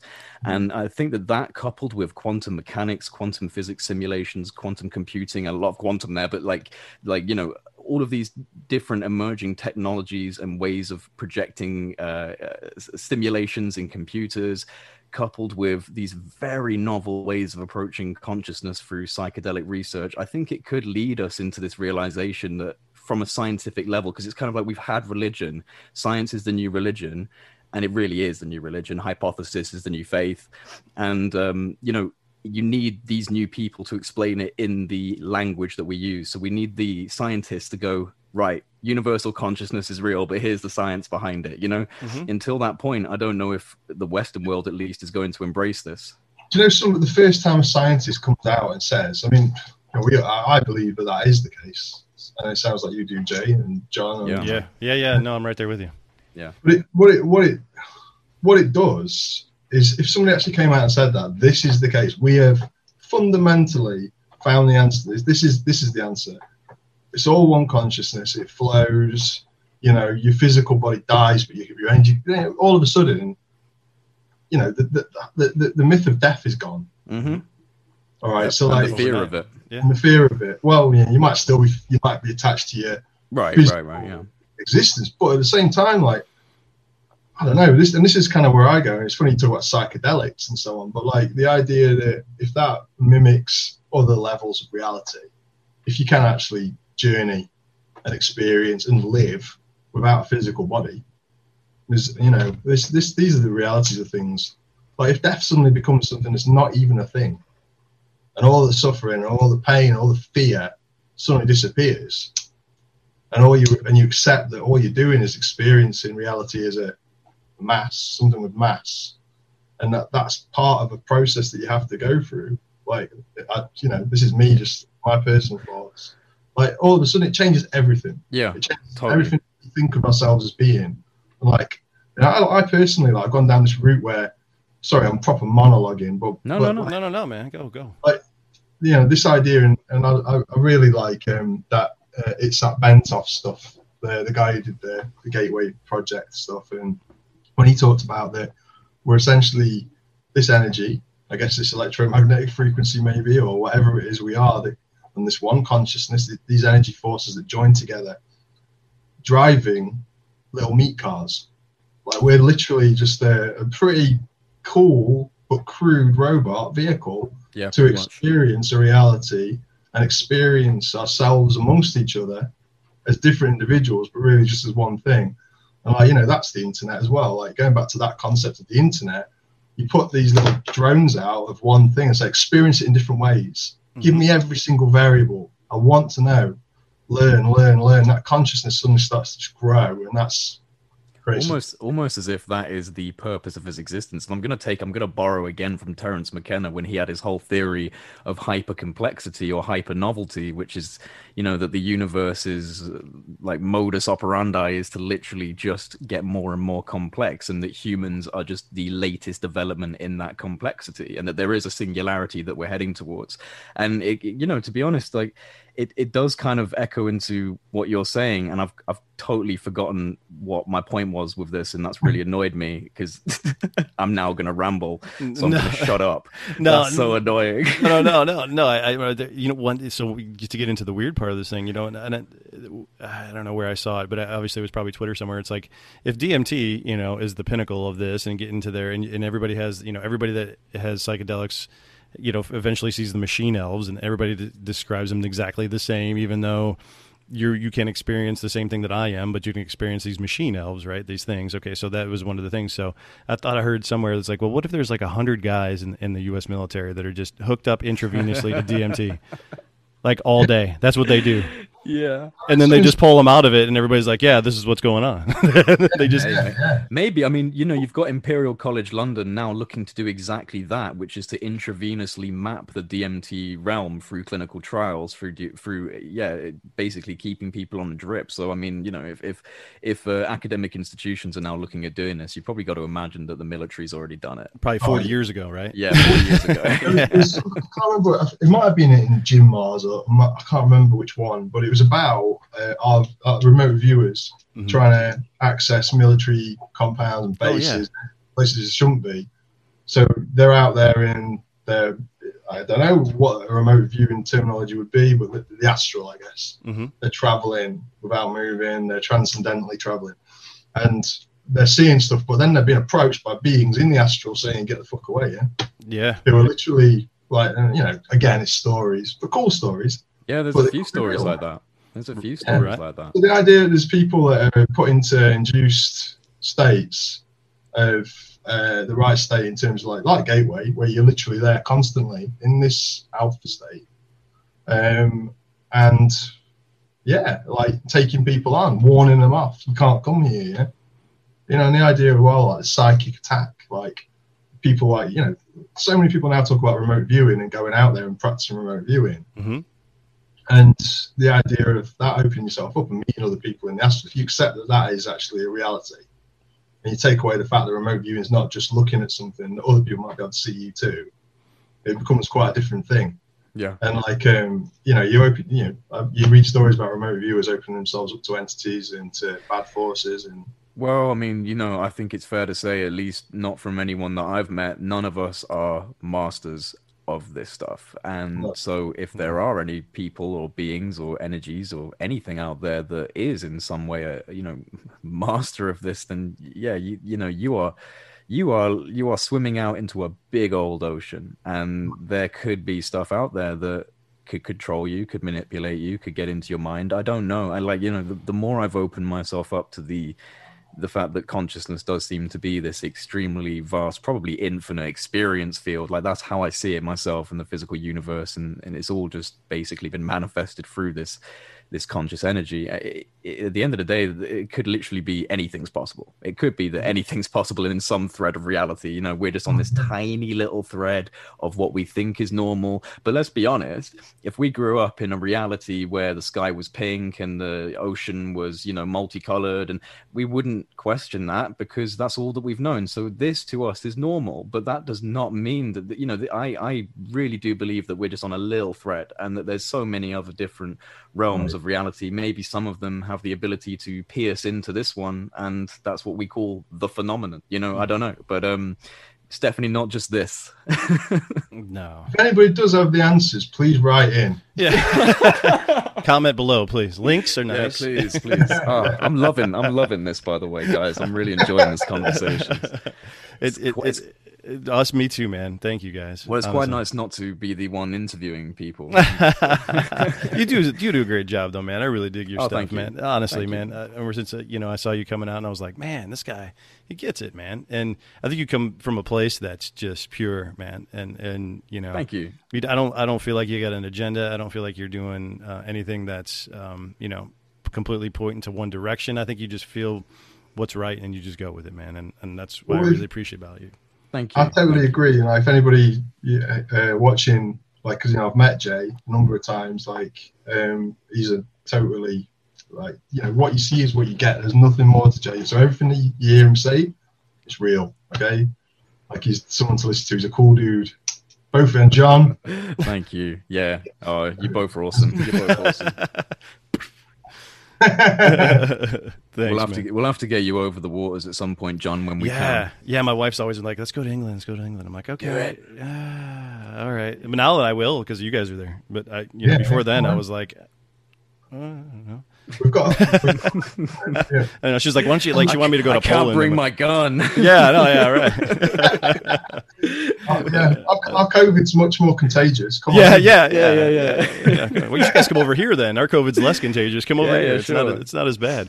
Yeah, we'll come to you.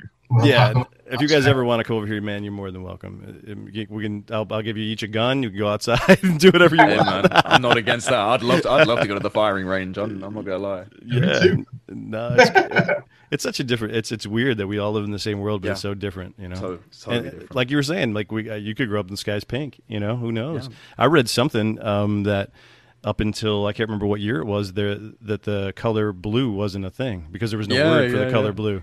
So Tim McMillan. Tim McMillan mentioned that in my, my interview with him. Actually, he was he brought up that fact. I think that's yeah, that's right. Yeah, I think yeah, Yeah, yeah. and I was like, that's just bizarre when you think about it, you know. And that's not that long ago. I remember in that interview, I said something as a joke, and it didn't sound like it came across as a joke. And now I'm listening back on it, I'm like, oh man, I sound so dumb because he's saying he's saying like, oh, there wasn't any evidence of like you know like in literature of the sky being blue. And I said like, oh, I wonder what color the sky was back then. And I said it in a jokey way, eh, but, But he came back with an answer. He was like, "Oh, it was like a brown or something." it was just kind of like, well, obviously it was the same color, mate. It just wasn't. It just wasn't called that. But oh man, I listened back and I was like, you sound so stupid. No, dude, I, man. No, it- we're like you're saying, we're all here to learn and like help each Yeah, other, totally. and, and totally, man. It's it's it's been an awesome awesome ride. And honestly, for if it wasn't for COVID, I wouldn't have done this. I, w- I wouldn't have. I wouldn't have had the time. I wouldn't have yeah. done it. You know. Um, I think that when the time. Yeah, I think with the, with um, TTSA and then all that stuff coming out, and then you know the Bledsoe thing and and and all that. I just think that that was that was it's time. I think there's it's it's it's going to happen uh, sooner than we think. I What- think there's. you- Go ahead, man. I'm sorry. No, sorry, man. No, you. I'll cut you off then. Oh no, I mean I, my, my dad. I mean, I always go back to my dad because he's you know he, like he's eighty, he's eighty one now. But you know his whole life, you know he's he's seen this stuff, and he, he always told me back in the day, he's like, yeah, there's just like ET, like uh, any of these stuff you see and on um, Close Encounters, you know all the Spielberg stuff. He's like, there's been a a slow trying to ac- you know get everybody used to the fact that we're not alone, that this is a thing. He's Oh, like, I wish I had someone like that when I was growing up. so like every time I would see something like that, I was like, yeah, they're just trying to just sprinkle these breadcrumbs. They're just trying to like slowly get into your subconscious uh, of society. Like this is just normal. Like don't don't freak out. This is just a thing, you know. And like I almost wonder now, like with Dark, like you guys are talking about that, and then like there's a billion other TV shows now, and it's like uh, on the Travel Channel, there's a UFO show or in Paranormal, and like every single thing, there's something out there. And I wonder if somebody's sitting up there with the money or the power. It could be I don't know, even you know maybe the Invisible College, maybe somebody at that level is just going, What about what about the idea like Jay posted something the other day about um the oh I can't Erzan Karmuzovac I can't remember his name. Oh was. my god! Russian Don't, don't make me president pronounce of a very small that. Yeah, country. I'm, I'm getting it up on Twitter now. Hang on. Keep talking. Yeah, but, uh, also president of the Chess Federation of, oh Life, yeah, yeah, yeah, Um, yeah, but saying that he actually had been on a UFO. alien, not Yeah. abducted as such, but they arrived in his bedroom in yellow spacesuits. And uh, I can't believe I didn't see this. I didn't go on Twitter for a couple of days. When I came on, I was like, "This is a really cool story." But like, Yeah, yeah, so taking to uh, space, and, and this guy is the president of a country. He's also the only Buddhist nation in Yeah. the Russian Yeah, he was. Yeah, ne- I can't pronounce his name, but it's like Nerson uh, Nikolaevich Ilyumzhinov. I've definitely messed up the, third name. Um, is, is a, he's a he's a Russian businessman and politician. He was the president of the Republic of Kalm- Kalmykia. I've never heard of Kalmykia in the Russian Federation from 1933 to 2010, and then was president of the FIDE, which is like a chess, like an international chess body. So he's like a really, uh, he's quite eccentric, but he's like a very wealthy and successful Russian businessman and uh, former, you know, president. And yeah, he he had he's went on record a few times, apparently including on a on a TV show where he spoke quite openly about having these experiences. So there's a few people like that. Yeah, it's Yeah. just like it, well, the one thing that I always hear that, and I'm thinking, okay, like somebody from Japan too was the J- Japanese prime minister whose wa- yeah, and his wife I think was saying that they went on a UFO and they were, you know, she was taken all over the place and stuff like that. Yeah, yeah. There's And- people saying this. There's, there's people saying it. They've been saying for years, man. Like that they've actually had visitations and stuff, and you know, and a lot of the time, and people like, you, you, for example, the that the chess fella, um, he said, "I did this. I went to space. They took me on a trip. I was I was really worried because I had to be back for a meeting. like that's what you're going to worry about. Like, man, I got a Yeah, but meeting. that's, he said that they put him in such ease that he goes Classic like, businessman. Yeah, that's right. Yeah, this, this could be a potential deal. Yeah, I got to Yeah, play. yeah. Well, like they flew him around wherever solar system or I don't know space, and then brought him back. And um, he came back and he said, chess was invented by aliens because it's like a, per- the perfect strategic game. The amount of code that's in it, like the potential for messaging and symbology through it. You know, back to masonry with the, the black and white chess checkerboard.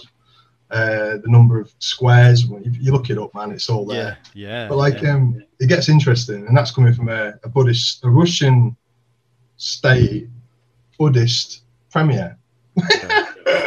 what? yeah. Like, well, so yeah, here- I, I really love that story. I, I love it too, but one of the things, and I don't, I don't, I don't know. I just, I, there's people that are completely divided about Steven Greer too. People say he's completely lunatic, and other people are like, "Oh, he's spot on," and that's just another one of those kind of division things. But one of the things that he said that I kind of, and you know, Melinda Leslie has talked about MILABs and stuff like that too, and other people have talked about MILABs, but.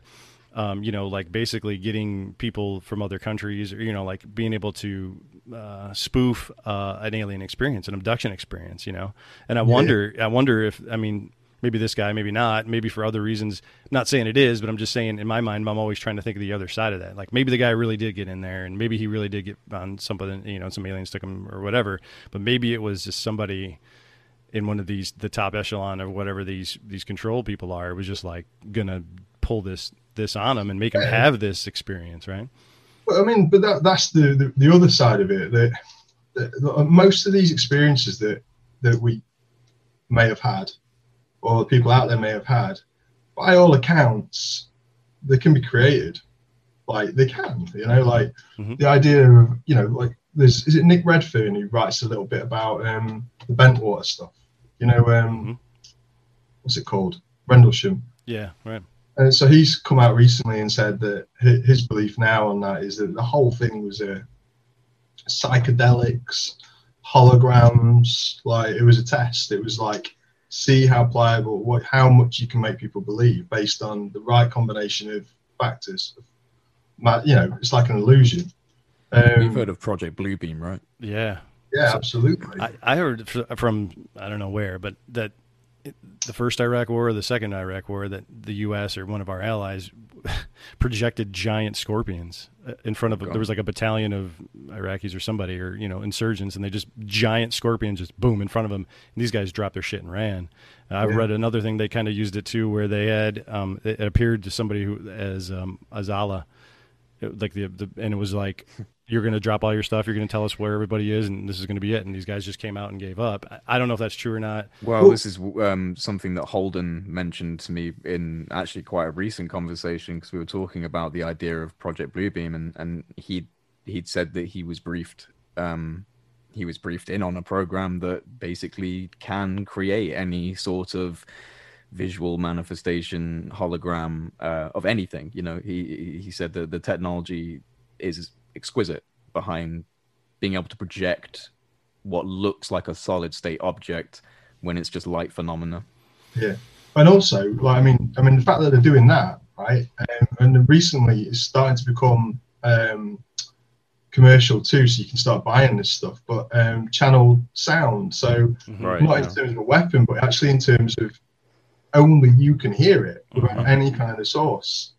Yeah, So- I saw that. That came out. It was a thing. It was like directed, you know, directed to you. Yeah. You don't need to have headphones. You can just direct it to your head. And I'm thinking, Yeah, man. So somebody crazy. presents to you a light. uh, it's- It does make me wonder. I mean, like the the only, you know, the only experience that I personally had like that is like you know, without going fully into it, like there there has been certain things where I've that I've kind of just gone, Jesus, was that actually projected into my head? Yeah? hmm That sounds insane to say. no, Like but- during during meditation or whatever, or like you're picking or you're picking up on a frequency that's being broadcast. Do you know what I'm saying? yeah, Yeah, That like makes the- yeah. I'm almost afraid to say this because it'll make me sound like I'm insane, but I'm pretty sure you can tell I'm not completely insane by now. So I, I like, you know, um, like sometimes when I'm when I'm drifting off to sleep, and obviously it could quite easily just be you drifting off to sleep, um, but I'll get a voice in my head, or, but it will be like it, it, it it will sound almost like I've tuned into a radio station for a second, just for a second, and it slips out, and I can I can never retain it for long. But it will be different, like a, like a female voice or someone completely different to me. But I'll Mhm. just be lying there, and it'll just kind of be like. Something will come in and it will go and i'm like that didn't sound like it was my brain like that felt like i just picked it up and it came into my head so sometimes you know maybe it's just transmitter receiver type thing going on you know Reckon, yeah, and then and so then all of a sudden, so maybe we're all just broken receivers, or we've all had the the aerial snapped. It's slightly rusty at least Yeah, and then all of a sudden, like you get a jolt, yeah emotional turmoil, and it fixes your radio for a minute. Yeah But you haven't ever experienced any of these incredible channels, and you freak out. yeah, yeah man it's kind of scary, man. Well, It's all like of us have a lot, a lot in common. I mean, like, Jay, I think you used to DJ. I DJ. i did yeah, yeah. Yeah. Um, I mean, I play I guitar. used to do it. You did. You did too. oh nice we all dj that's so cool we should do a back to back We should, man. We should just just mix into each other for a whole set. What sort of music? Uh, I did like old school hip hop. Yeah, Well, me nice. too. Did you? nice that's dope Yeah. oh right i'm i'm the only like electro house head here but i'm, I'm a hip-hop head at heart Uh, so- there you go. Just bring it in. But like yeah. you know, just just thinking of beats and beat matching and just putting it together and stuff like that. I mean, I play guitar. There's drums behind you. yeah i'm, I'm I'm- a, a guitarist since seven years old See, I suck at guitar, but I know how to play it. but you know, like I mean, we all have like all of us have like a, yeah, look at that, he's got one right behind you. But yeah, like so, all of us have like that. And I've always read that you know people that have that kind of talent or you know music or you know one of those different things uh, a part of our brain is wired differently and i don't know if that's uh, provable or not I- but I think, it, dude. In all honesty, you know, I think that there is something to say about the whole idea of the like in, intuitive, creative side of the human brain, and you know, if you've got, at least from my perspective, if you've got a good left-right brain symbiosis going on, Mhm. At, least from the way I see it, that seems to be a good way to ground yourself. Because I would consider myself to be a creative, open-minded person, but I'm also analytical, and I do like data, and I do like to have, um, you know, concise understandings of things. So I, I like to see myself in the middle, and I think that that makes at least to some extent me a good translator. If I do understand something from a spiritual perspective, I try and and I've heard this from my own you know people commenting. So I'm, I'm only saying this because this is what other people have said to me, but um, that I've I'm, I'm able to use logic to kind of translate things that would normally be a bit ethereal or you know hard to understand. And so I think that there's a really important element of being able to connect to the open wider sense of consciousness. But if you're going to be someone that wants to explain this stuff you also need to be able to ground yourself in a sense of logic because and i'll be the first to say it i'm like i'm a total hippie but i get really really stressed and frustrated with people that are just completely airy fairy kind of like yeah you know everything's you know it's all just Mhm. vibration and energy it's like yeah that's great but i want to be able to explain that to other Yeah, people yeah. that don't understand or believe in hippy dippy bullshit you know right no totally because there there are different ways to express this. It's all the same thing, but it's just a different way to express it. So I think that yeah, just to get back to the, the, the initial point on this, I do think that cre- creative, intuitive sides of of the human mind can lead to you linking with the phenomenon, and and because because you're just more open to more, you know. Mhm. yeah What I mean, it was funny what you were explaining there. Like, I mean, in terms of the fact that um, you know, you say you want to you want to take this message, and you've got a, a skill to package it and present it to people in a certain way. Yeah. to make something that's not Yeah. tangible tangible to the people Right, right. Like um and i'm guessing that's the reason that you know if that's the message that's the way you work it's kind of like ttsa isn't it man like you've got your hippie side which is the books Yeah. And then you've got your delivering the message to the The government side, yeah. dads. You're And right. that's, You're right, that's why actually. they've chosen you jay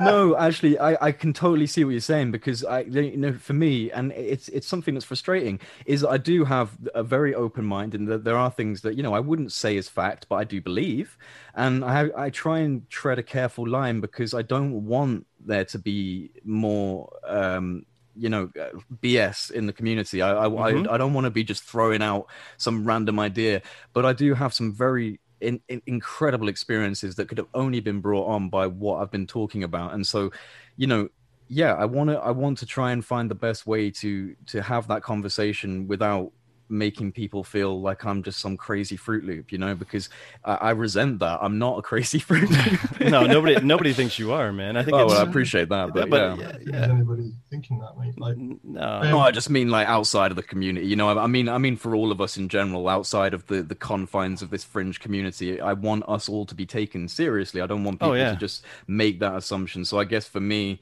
it's important that I I have my own beliefs and I have my own way of seeing this, but I also try and and and make sure I I present information as sensibly as possible and don't let any bias come in like as much as I can, you know, because we mm. we all have bias, but I try and I try and keep it as objective as possible. Yeah. suppose Yeah. as an interviewer i suppose you got to be Yeah, well. that's what I mean as an interviewer. Yeah. Yeah, Yeah. Like, but it's fair. I mean, that's why it's nice to have you on talking now because yeah, dude. You're showing yourself as you as opposed to Project Unity. You're, you're Jay as opposed to Project Unity. If, if you know what I mean, yeah. Yeah, You man. I'm more than just a platform.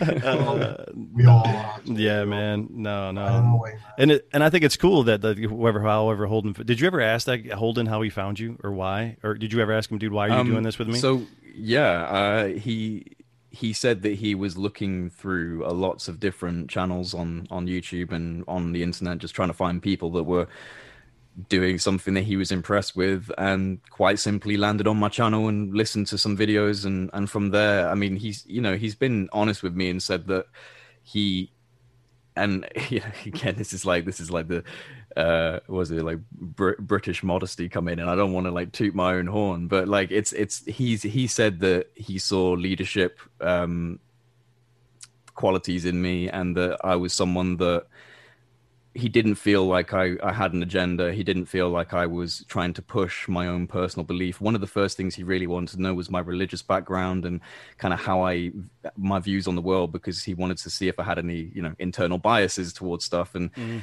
um, wanted to make sure he was interacting with someone who i mean a few there's a few reasons. I mean one one thing was that I, i'm a younger guy with a clean slate essentially. I, he's, he said I've, I've come into this. I'm willing to learn. I'm not saying this is the way it is. Mhm. i'm genuinely trying to understand it. And so he wanted to work with someone that didn't ha- he- that he didn't have to put in groundwork of breaking down some sort of already created agenda about what the phenomenon is. So i, I guess yeah he he seems to have seen in me someone that is doing something for the right reasons and for whatever reason he feels like i'm worth interacting with no, that's cool, man. I mean, I, that's I, that's exactly what I told you earlier. How I thought that you were just a straight up dude. You just thanks man yeah, Can. I ask you a question? Same to you. Jay?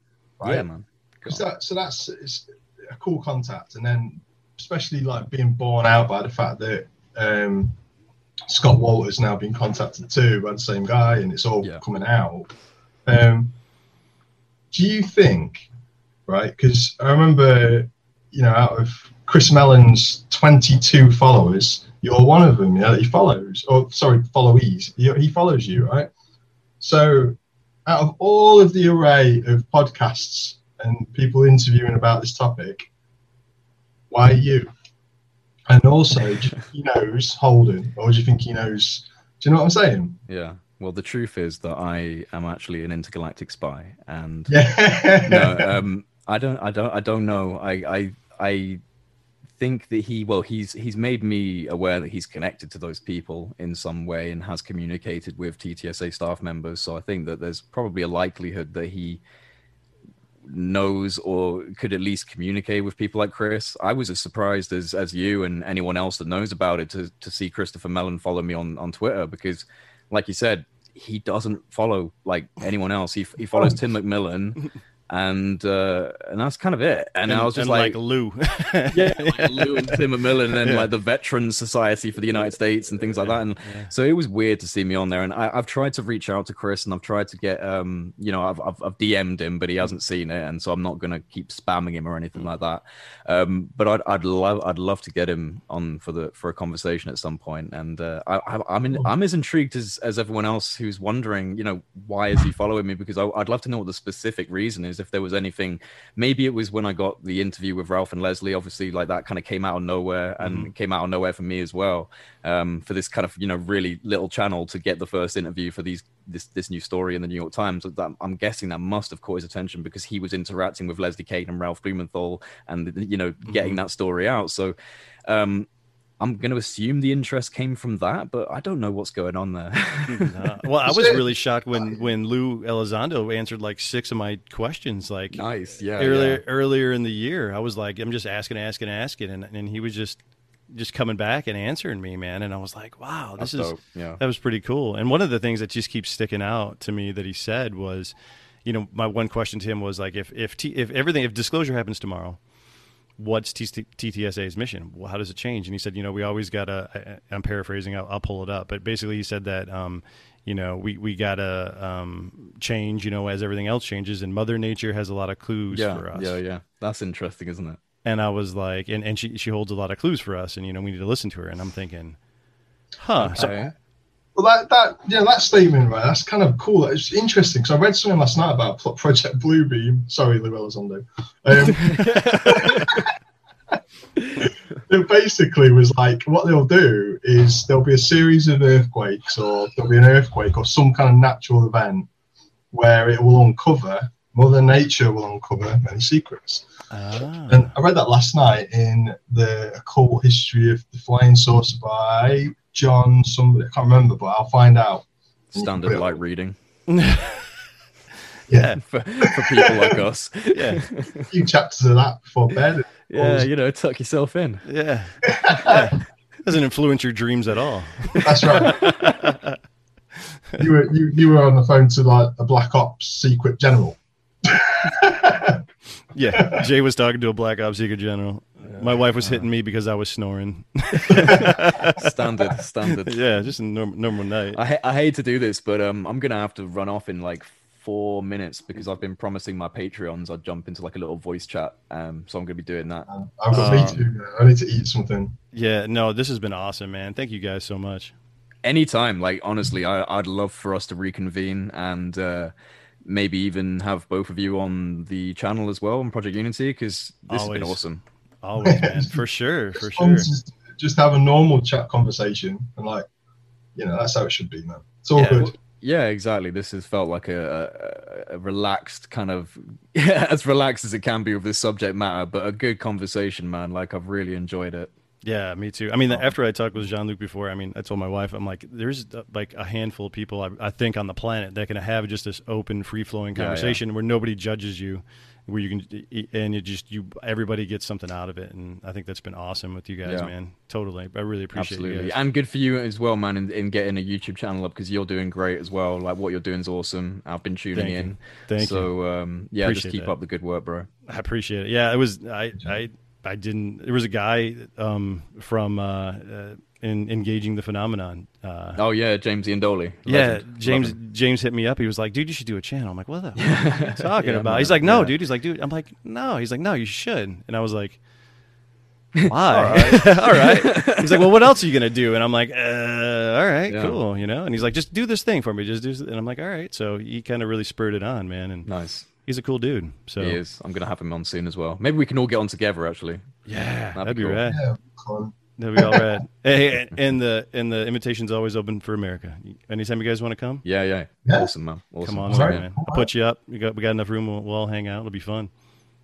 I'm, that. I'm that. Seriously, anytime. Just don't bring don't bring that weird string of coronavirus with you. Yeah, we'll try not to. we'll try not to. you guys stay safe, man. Thank you so much. Yeah, yeah. guys. Take it easy, brother. See you later. You guys. Take care, Bye-bye. guys. Bye bye. Bye bye.